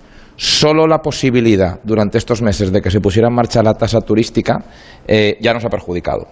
Todos estos titulares que hemos tenido en la prensa británica, en la prensa de los países del este, en la prensa de los países nórdicos donde eh, estábamos leyendo, ahora en la Comunidad Valenciana los turistas no son tan bienvenidos, se les quiere cobrar. Eh, pues no es el mejor mensaje como para poder competir en un destino, eh, pues en no. un circuito turístico tan competitivo como en el que eh, nos movemos nosotros, ¿no? Muy paquetizado, con grandes turoperadores, con grandes aerolíneas, con posicionamientos en, en las redes, uno, dos o tres euros más por pernoctación automáticamente te manda las últimas páginas de los buscadores. Eh, estamos compitiendo en un, en un terreno eh, muy difícil y con un enorme esfuerzo de un gran sector. Lo que está haciendo el Partido Socialista es una cosa que yo no lo termino de entender, porque el Partido Socialista por un lado ha dicho sí a la radicalidad de Compromís y Podemos en las Cortes Valencianas. El secretario autonómico de Turismo, que es del P S O E, ha dicho no lo veo, no lo entiendo, puede que acabe dimitiendo. Y el presidente de la Generalitat, que es Ximo Puig, que es del P S O E, ese día no fue a votar porque pusieron la votación a las siete de la tarde un poco como, como, como, como de tapadillo, ¿no? Entonces no sabemos lo que opinan algunos, pero sí que sabemos lo que hacen, que es aprobarla, ¿no? Eh, si esto le sumamos la chapuza del inserso para, para este año, Eh, insultando, perdón que lo diga así, insultando directamente, no atendiendo al más mínimo nivel de competitividad entre precio y calidad y servicio de todos nuestros eh, hoteleros. Hay muchísima gente mayor que lo ha pasado muy mal en pandemia y que tienen eh, la necesidad, las ganas y el derecho eh, de poder también eh, venir a visitarnos, eh, que también nos ayudará a desestacionalizar el turismo. Pues imagínense cómo está el turismo entre el inserso y la tasa. Estos mensajes que se están lanzando son eh, un auténtico dislate. Insisto, lo que viene es de un prejuicio ideológico que no tiene ningún sentido. Bueno. Acá, Pero, pero estamos ahora bien en el debate, ¿no? Si todo el mundo está en contra, rectificar es de sabios. Estamos, sí, bueno, pues a mí me gustaría encontrarlos. Si, si los encuentra usted, eh, mándemelos y los mandamos a las Cortes Valencianas. Yo con encantada, doble, encantada de la vida, con Mariano doble, López. Con doble capacidad de voto, si es posible. Mariano López, es, eh, esperemos que la aprobación de esa tasa no empañe las buenas perspectivas turísticas de la Costa Blanca, que es toda una realidad.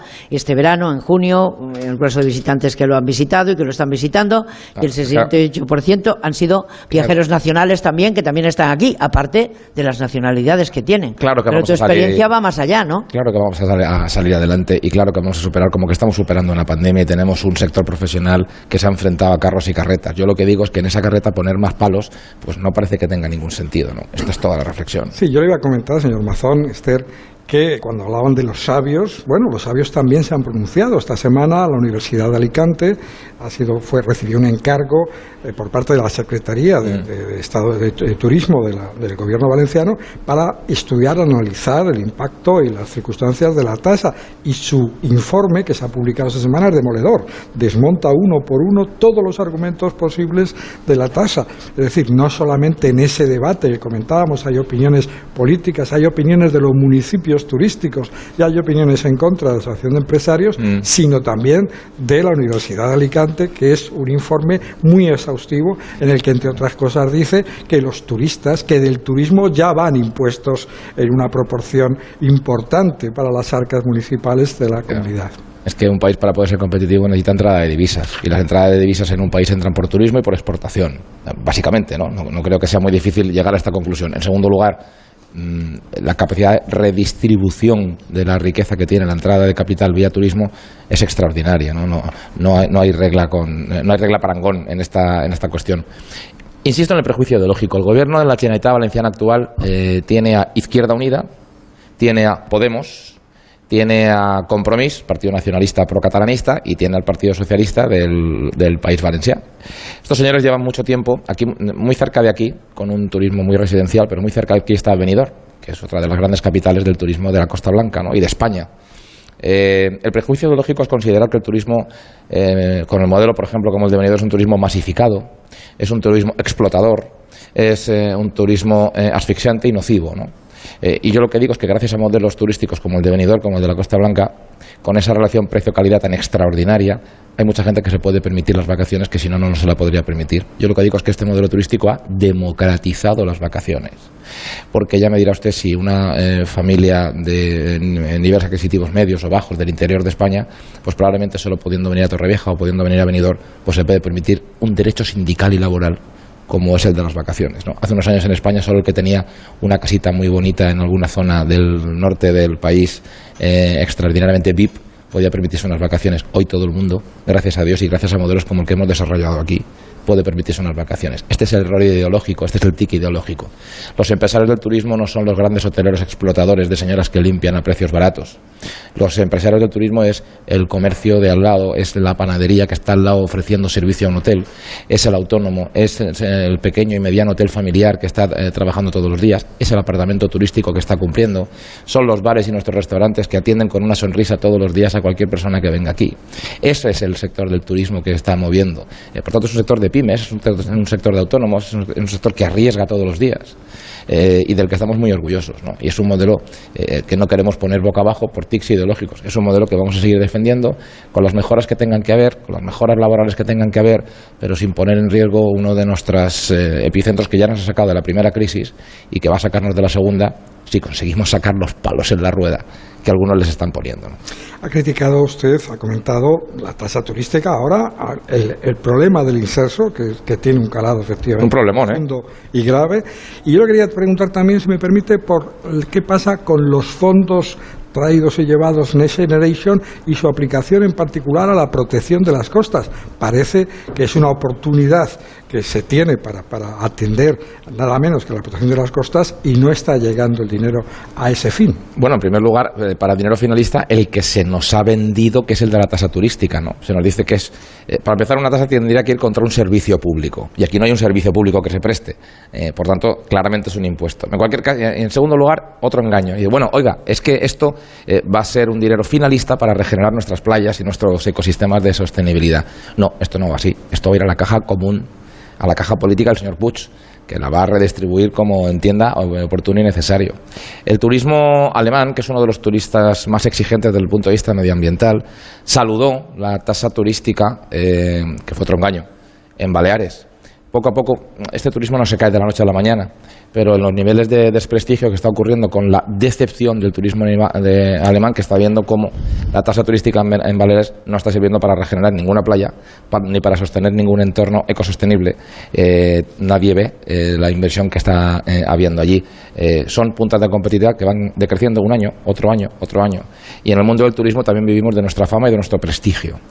Es muy importante saber hacer marca, y la marca se cuida, se trabaja todos los días, desde, insisto, desde la sonrisa del camarero hasta explicar por qué le voy a cobrar a usted más y contra qué servicio va y a qué, a qué, a qué fin va dirigido. Si todo esto no ocurre y a usted a esto le añade que la tasa turística que se quiere imponer en la Comunidad Valenciana no solamente va a fomentar el rechazo al turista, sino que además lo vamos a pagar los ciudadanos de la Comunidad Valenciana cuando hagamos turismo por dentro de, dentro de la Comunidad Valenciana, que nos movemos bastante porque nos gusta muchas veces disfrutar de nuestras vacaciones en nuestra propia tierra, los de Castellón a Alicante, los de Alicante a Valencia, los de Valencia a Alicante y así sucesivamente, pues ya me dura usted. Eh, va a perjudicar hasta incluso a las zonas del interior de la Comunidad Valenciana, que también las tenemos, que también son de interés turístico eh, y que están luchando contra la despoblación. Si le pones un, una, un palo más en la rueda a modo de tasa, pues seguimos perdiendo competitividad incluso para mejorar la capacidad de fijar población, fijar negocios, fijar eh, rutas en el interior de la, de la provincia de Alicante a la Comunidad Valenciana. Es un dislate, lo, ve, lo vea por donde lo vea. Bueno, pues todo está claro, ¿no? Está bien explicado. Muchísimas gracias. He intentado ser breve y no, no, y no he cantado de ninguna manera. No ha cantado, no, no, porque desde luego las que hemos escuchado eran insuperables. No tiene parangón ¿eh? alguno. No tienen parangón.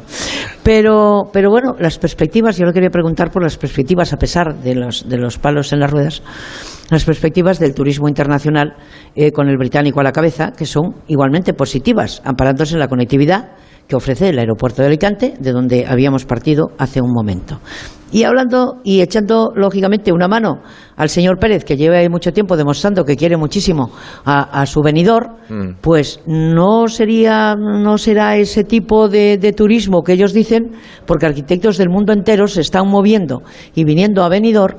Cuando estuvimos allí en el último congreso de recuperación del turismo, pues para ver esa edificación vertical. Exacto. Que es una novedad, y hemos hablado con Enrique Domínguez Uceta muchísimas veces como arquitecto que es, ¿eh? de lo importante que es. Y alguien me decía ayer, es que he pasado por Benidorm, y la verdad es que el Benidorm que nos quieren pintar algunos, ese no es. No es. Por lo tanto, lo están disfrutando los extranjeros, que nunca hay extranjeros en esta tierra, porque todo el mundo se siente en casa, los que vienen de fuera, quiero decir, nuestras nacionalidades, y gracias a Dios, en el veintiuno, que llegaron tarde y se fueron antes de tiempo, el turismo nacional pues nos sorprendió, lógicamente, con viajar hacia la Costa Blanca y viajar a todos los lugares donde son bien acogidos. Así que dígame cómo, cómo se siente de tranquilo. Pues fíjese usted, tenemos... Los Aparte de lo ya explicado. Los mejores embajadores que tenemos en la provincia de Alicante, en la Costa Blanca, son nuestros residentes. Le voy a dar un dato. De dos millones de personas que viven en la Costa Blanca, la provincia de Alicante, trescientos mil son residentes internacionales. Somos la provincia de España, incluida Madrid y Barcelona, ojo, con más residentes internacionales. Eh, casi la mitad de ellos, ciento cincuenta mil, son británicos. Fíjese que también hemos tenido que superar pues, eh, el dislate del Brexit, ¿no? Ya, ya. Y hemos trabajado con ello por sus derechos, porque para nosotros son alicantinos. Y es que aquí recibimos a todo el mundo desde que pasa un minuto que ya es alicantino. ¿Qué hacemos? Pues lo que hacemos es que sería incomparablemente eh, difícil eh, poder hacer una campaña de promoción con todos los recursos públicos que quisiéramos, comparable a eh, la prescripción que nuestros residentes hacen en sus propios países, ¿no? Esto es fundamental. Esto eh, beneficia a Torrevieja, beneficia a Benidorm y beneficia a toda la Costa Blanca. Para nosotros son alicantinos ya y son, eh, como digo, extraordinarios embajadores. ¿Qué está ocurriendo en Benidorm? Eh, en Benidorm lo que se está demostrando es que eh, esa edificación de, de altura, lejos de ser una contaminación y, y, y lejos, volvemos otra vez al tique ideológico, ¿no?, lo que está haciendo es que en muy poco espacio puedan caber eh, mucha gente muy ordenada, muy ordenada, de tal manera que los desplazamientos en Benidorm son los que menores emisiones de C O dos están generando, y por tanto el transporte público eh, es perfectamente sostenible, ¿no?, igual que es sostenible la ciudad, con todo el esfuerzo de eh, adaptación a cien por cien a discapacitados que tiene la ciudad de Benidorm, como los esfuerzos que se están haciendo también en, en Torrevieja para la convivencia diaria, ¿no?, con inversiones importantes. Estamos justo delante de las Eras de la Sal, una inversión que estamos haciendo aquí desde la Diputación, que será el nuevo, el nuevo, la nueva bombonera para las futuras eh, habaneras de Torrevieja, ¿no? Pues ahí eh, seguimos haciendo inversiones que siguen ayudando al, al bienestar. El alcalde de Benidorm es un hombre que sabe mucho de turismo y sabe perfectamente que eh, hay muchos venidores, no el que algunos han querido denostar, ¿no? Otro tic ideológico, ¿no? Está el Benidorm de Levante, está el Benidorm de Poniente, está el Benidorm de los mayores, está el Benidorm de los niños, está el Benidorm tranquilo, está el Benidorm medioambiental. Está el Benidorm de los amigos de las mascotas, la Costa Blanca, son bienvenidos. Hay bueno, gente ya que sabe, tiene la mascota, ando voy con la mascota. Que estamos desarrollando es una... Es uno más de la familia. Pues, una una estrategia puedo... de pet friendly, ¿eh? Bien, de bien. Amigos de las mascotas, porque para nosotros eh, es un público eh, muy exigente. Y a nosotros, cuando la gente viene a la Costa Blanca y es exigente, nos gusta, porque nosotros también somos exigentes con el servicio que prestamos, ¿no? Pues nos vamos a ir con la Vuelta Ciclista, presidente. Bueno, pues esto es otra maravilla, ¿no? Bueno, por eso se lo pregunto. En esa promoción de territorio apoyando en grandes eventos deportivos, pues eh, volverá a jugar un papel importante la Vuelta Ciclista a España. Sí, este año la Diputación de Alicante cumple doscientos años. Yo creo que las cosas, eh, no, no todo está en lo nuevo, ¿no? Yo, si, alguna, si hay alguna, algunas cosas que aguantan doscientos años, por algo será, ¿no? Digo, porque algunos hablan del papel de las diputaciones y yo digo, pues aquí estamos después de doscientos años, ¿sabe usted? Y lo queremos celebrar también eh, con el deporte, fomentando nuestra cantera, hablando de nuestra costa y de nuestro interior, ¿eh? Que la provincia de Alicante tiene un extraordinario interior eh, de montaña y fantástico. Este año la contrarreloj más importante de la Vuelta Ciclista va a ser una contrarreloj contra Elche-Alicante, nuestras dos grandes capitales. Eh, con el permiso del alcalde de Torrevieja, que está aquí delante, eh, una contrarreloj que, que va a ser muy simbólica, ¿no?, para, para nosotros, ¿no? La Vuelta a España es uno de los elementos promocionales para el turismo eh, que tiene toda la geografía española, y yo creo que además de, de su vertiente tur deportiva, turísticamente tenemos que seguir apoyando a... A, a la Vuelta Ciclista, ¿no? Hay eh, las provincias de España que se dan a conocer incluso a nivel internacional. A través de la Vuelta Ciclista a España tienen un, un, un retorno eh, más que contrastado. Un valor añadido. Durante sí, mucho sin, tiempo. Sin lugar a duda. Don Carlos, muchísimas gracias. Un placer. A cantar habaneras. Un placer ha sido nuestro. O a escucharlas. No, no mejor escucharlas, mejor dicho. Porque nosotros, lógicamente, no sabemos cantar. Así que, bueno, nos comemos el tiempo, ¿eh? Como, como si fuera una manzana. trece, treinta y nueve minutos, una hora antes en Canarias. Saludos, Canarias, que también tiene sus problemas.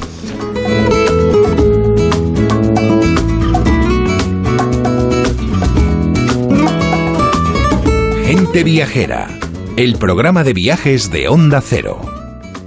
Hay una Almería en ti, la de paisajes singulares y playas salvajes, la de aguas cristalinas y cielos estrellados, la de arenas desérticas y naturaleza inédita.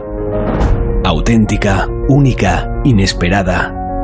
Busques lo que busques, siempre encontrarás una Almería en ti. La tuya. Costa de Almería y Diputación de Almería. Hola, bienvenidos a la Costa Blanca. Gracias por elegir de nuevo la provincia de Alicante para disfrutar de vuestras vacaciones. Bienvenidos al sol, a las playas, a la gastronomía, a las fiestas y a la cultura de una tierra única. Costa Blanca. Diputación de Alicante. Este verano te esperan las ciudades Patrimonio de la Humanidad de España para un viaje extraordinario. quince destinos únicos, reconocidos internacionalmente por la UNESCO, que lo tienen todo. Cultura, patrimonio, naturaleza y una excepcional oferta de gastronomía, ocio y compras. Ciudades Patrimonio de la Humanidad de España. Un viaje extraordinario. ¿Y cómo lo detectáis antes de que entren? Pues con la tecnología Presence. Por ejemplo, detectamos si intentan sabotear la alarma con inhibidores y los sensores de las puertas y ventanas que nos avisan antes de que alguien entre. Y mira, Ana, estas cámaras tienen análisis de imágenes y así vemos si es un peligro real. Pero lo importante es que si pasa algo, nosotros respondemos al momento. Este verano protege tu hogar frente a robos y ocupaciones con la alarma de Securitas Direct. Llama ahora al nueve cero cero, dos siete dos, dos siete dos. Sandos Hotels and Resorts, en las mejores playas de Lanzarote, Ibiza, Benidorm y Riviera Maya. Disfruta de un descuento exclusivo extra por reservar directamente con nosotros en tus próximas vacaciones. Descubre las maravillas de nuestro país. Consulta en tu agencia de viajes o en sandos punto com. Sandos, enriqueciendo tu vida. Smartic, quince minutos y listo. Sí, quince minutos y listo. Es el tiempo que necesitan tus hijos para repasar matemáticas y lectura este verano. Smartic, quince minutos y listo. Lo que tardan tus hijos en ir a cenar cuando dicen ¡ya voy! Smartic, quince minutos y listo. Entra en smartic punto com y pruébalo gratis. Recuerda, Smartic, quince minutos y listo. Y Rodrigo, por lo de su padre, se carga a su suegro. ¿Y ella qué hizo? ¿Jimena? Enamoradísima. ¿Pero qué me dices? Con mis propios ojos. Cientos de familias ya visitan Puy de Fou. Compra tus entradas en puy de fou punto com. Renovar tu piso, cambiar la cocina, crear un vestidor. Este mes aprovecha las rebajas de Schmidt. Por la compra de tu cocina, Schmidt te regala el mueble bajo de gavetas de gran capacidad. Solo hasta el treinta y uno de julio. Pide cita ya en una de las diecisiete tiendas de Schmidt de Madrid o en nuestra web home design punto schmidt. Estrena tus vacaciones con tu nuevo coche en Ocasión Plus. Más de cinco mil coches disponibles con descuentos de hasta seis mil euros y solo hasta fin de mes. No te quedes sin el tuyo. Las mejores oportunidades vuelan. Ocasión Plus. trece centros en Madrid. Nuevas aperturas en Arganda y Villalba. Localiza tu centro más cercano en ocasión plus punto com. Abiertos sábados y domingos. Desde mil novecientos cuarenta, Cecchini es el vermut artesano de Madrid. Sus diferentes variedades nos ofrecen una experiencia única, porque los vermuts Cecchini son sinónimo de excelente elaboración y crianza. Disfrútalo con un buen aperitivo en tu bar y terrazas favoritos, y ahora también en tu casa. Entra en vermut cecchini punto com y elige el tuyo. Vermut Cecchini, tu vermut.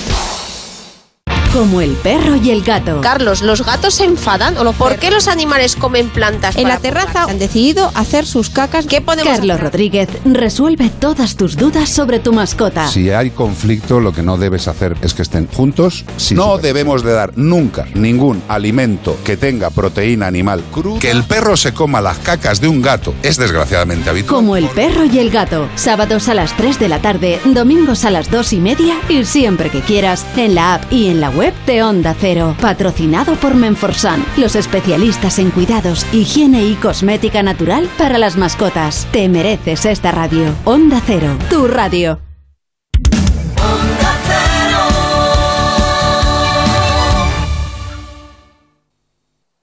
Hay una Almería en ti, la de paisajes singulares y playas salvajes, la de aguas cristalinas y cielos estrellados, la de arenas desérticas y naturaleza inédita. Auténtica, única, inesperada. Busques lo que busques, siempre encontrarás una Almería en ti. La tuya. Costa de Almería y Diputación de Almería. Gente Viajera, el programa de viajes de Onda Cero.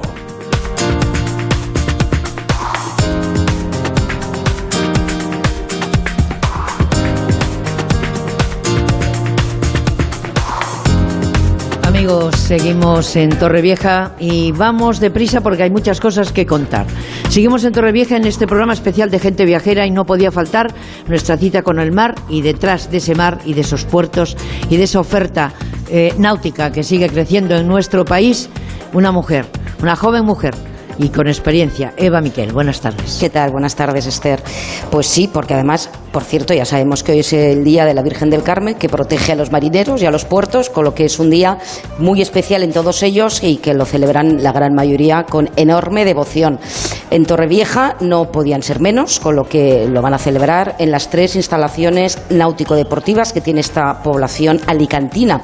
Y es que Torrevieja ofrece más de dos mil amarres, para ser exactos dos mil trescientos cincuenta, como ha apuntado antes el alcalde, en una misma dársena, sumando los del Real Club Náutico de Torrevieja, Marina Salinas y Marina Internacional. Pero tal y como también ha contado el alcalde de Torrevieja, el proyecto de ordenación de la nueva dársena portuaria, en torno a cien mil metros cuadrados, con una inversión superior a los cuarenta millones de euros, va a suponer una renovación de la fachada marítima en una operación público-privada, donde el ayuntamiento, junto con la empresa de ocio inversora, harán frente a la inversión total y de la mano también del Club Náutico y de la nueva, de la buena sintonía entre todos los agentes implicados, pues van a acometer un proyecto de integración puerto-ciudad que supondrá, sin duda, un antes y un después en la fisonomía de esta localidad alicantina.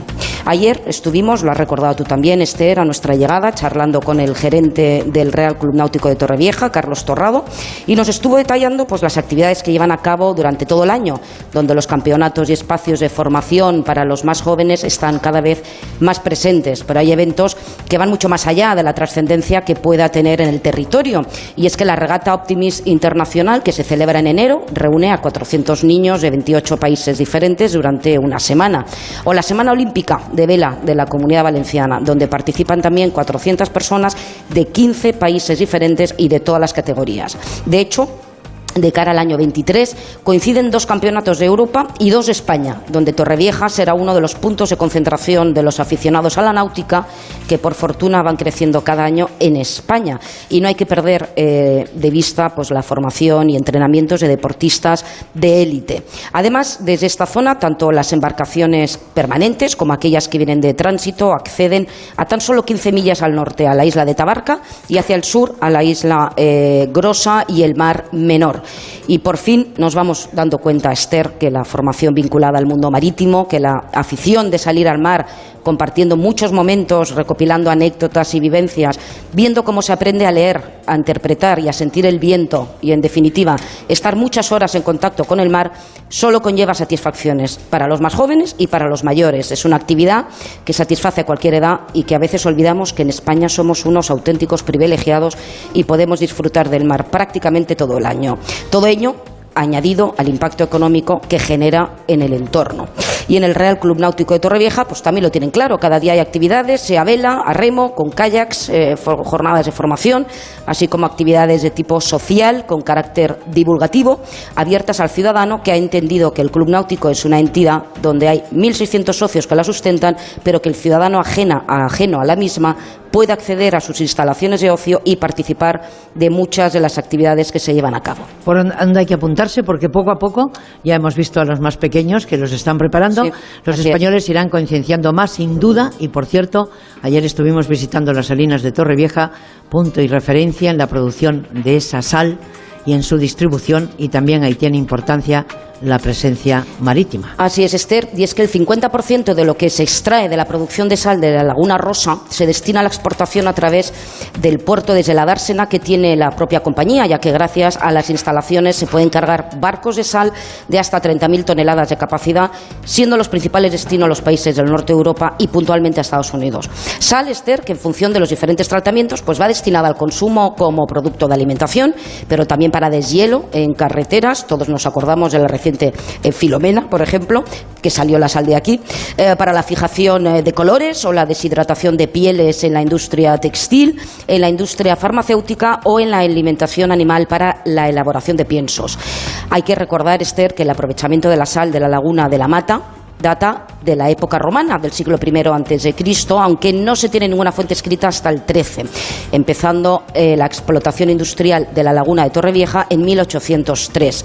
Desde entonces, las salinas de Torrevieja constituyen el primer productor de sal en Europa y son las únicas que utilizan medios flotantes para la extracción de sal, lo que permite garantizar la lámina de agua durante todo el año, tanto en la laguna de La Mata como en la laguna de Torrevieja. Que tiene un proyecto, me ha contado un pajarito esta noche que ha llegado a la, a la, a la puerta, a la ventana de, de ese hotel de Doña Monse. Es que ¿eh? están que se salen aquí en Torrevieja, Esther, hay que, que decirlo.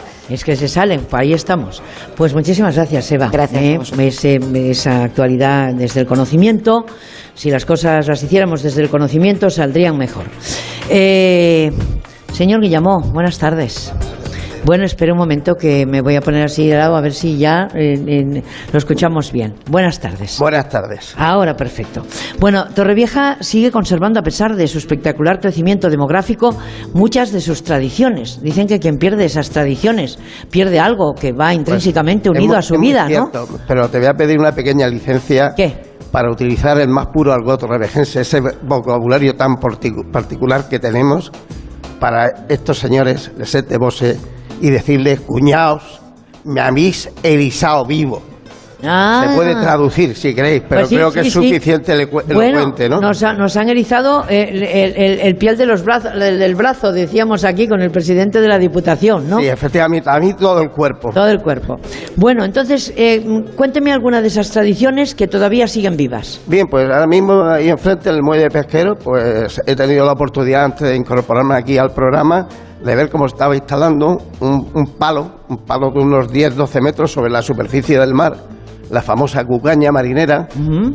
donde pues jóvenes y tan jóvenes pues tienen el atrevimiento de deslizarse sobre el palo con el único fin de llegar a una bandera y obtener un premio. Bueno. Evidentemente ese palo va generosamente engrasado con una grasa bastante, bastante potente, lo cual dificulta y mucho el llegar a, a, a coger la, ban- la bandera, ¿no?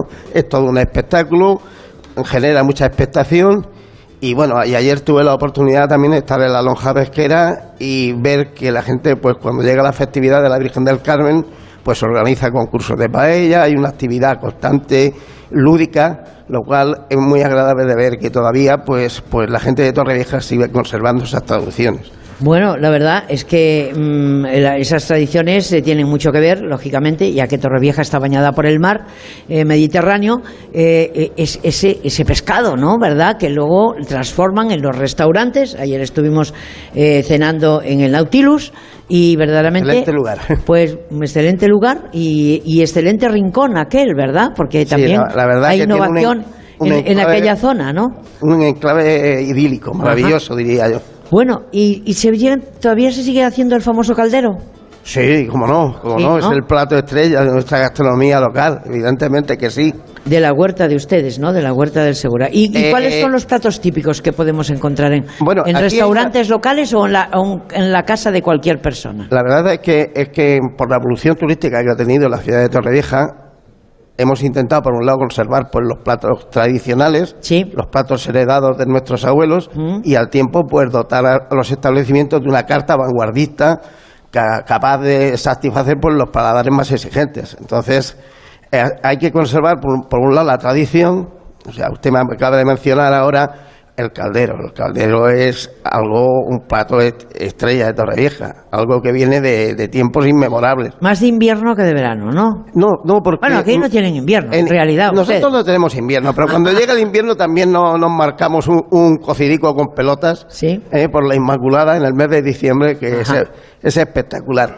Y además, con un conqué, que, que, que, que hay una rivalidad sana.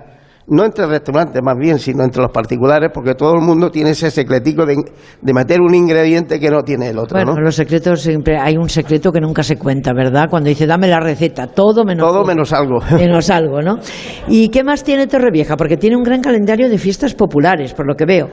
Entre ellas la fiesta de la Semana Santa, que es, es importante, y esas ferias de abril y mayo que también... Y que además, ya nos ha contado el alcalde, que hay un montón de proyectos para ponerlo todo, vamos, niquelado, ¿eh? Dirían así a nivel privado los jóvenes.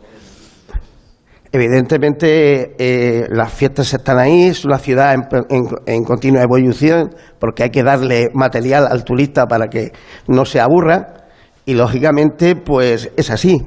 Es más, desde la Asociación de, de Hostelería que he tenido durante seis años el honor de presidir, pues hemos generado un calendario gastronómico que, exceptuando los meses de julio y agosto, pues se cubren todos los demás meses del año. Hemos sabido crear inventiva, tenemos unas jornadas estrella, como puede ser la Jornada Gastronómica de Torrevieja del Mar, que se ha celebrado en jun- este junio pasado. Y, en fin, la cuestión es de que, de que hay una actividad.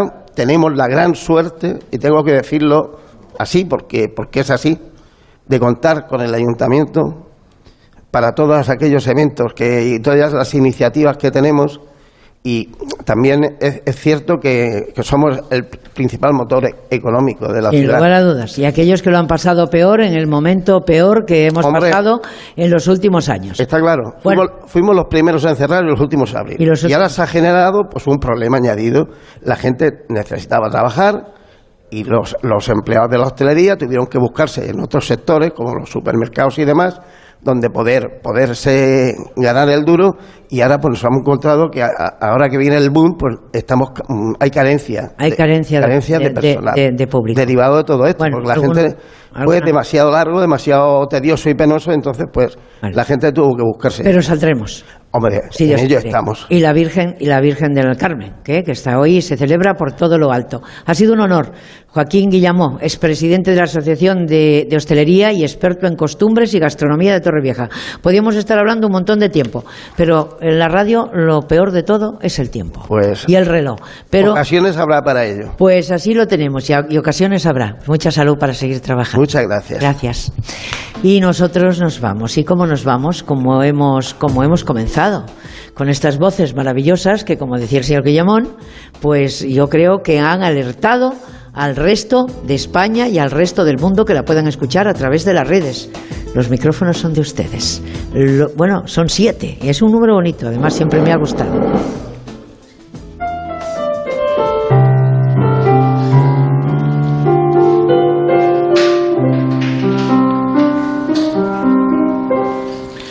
Cantando una habanera me pongo a pensar desde la misma playa mirando al mar.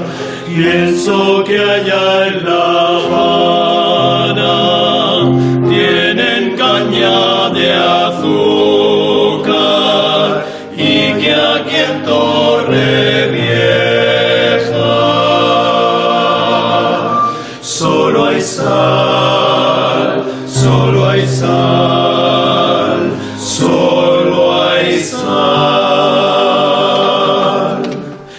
Pienso que nace dulce allá en el palmar y que al cruzar los mares se empapa de mar. Por eso la habanera que al nacer tiene azúcar al llegar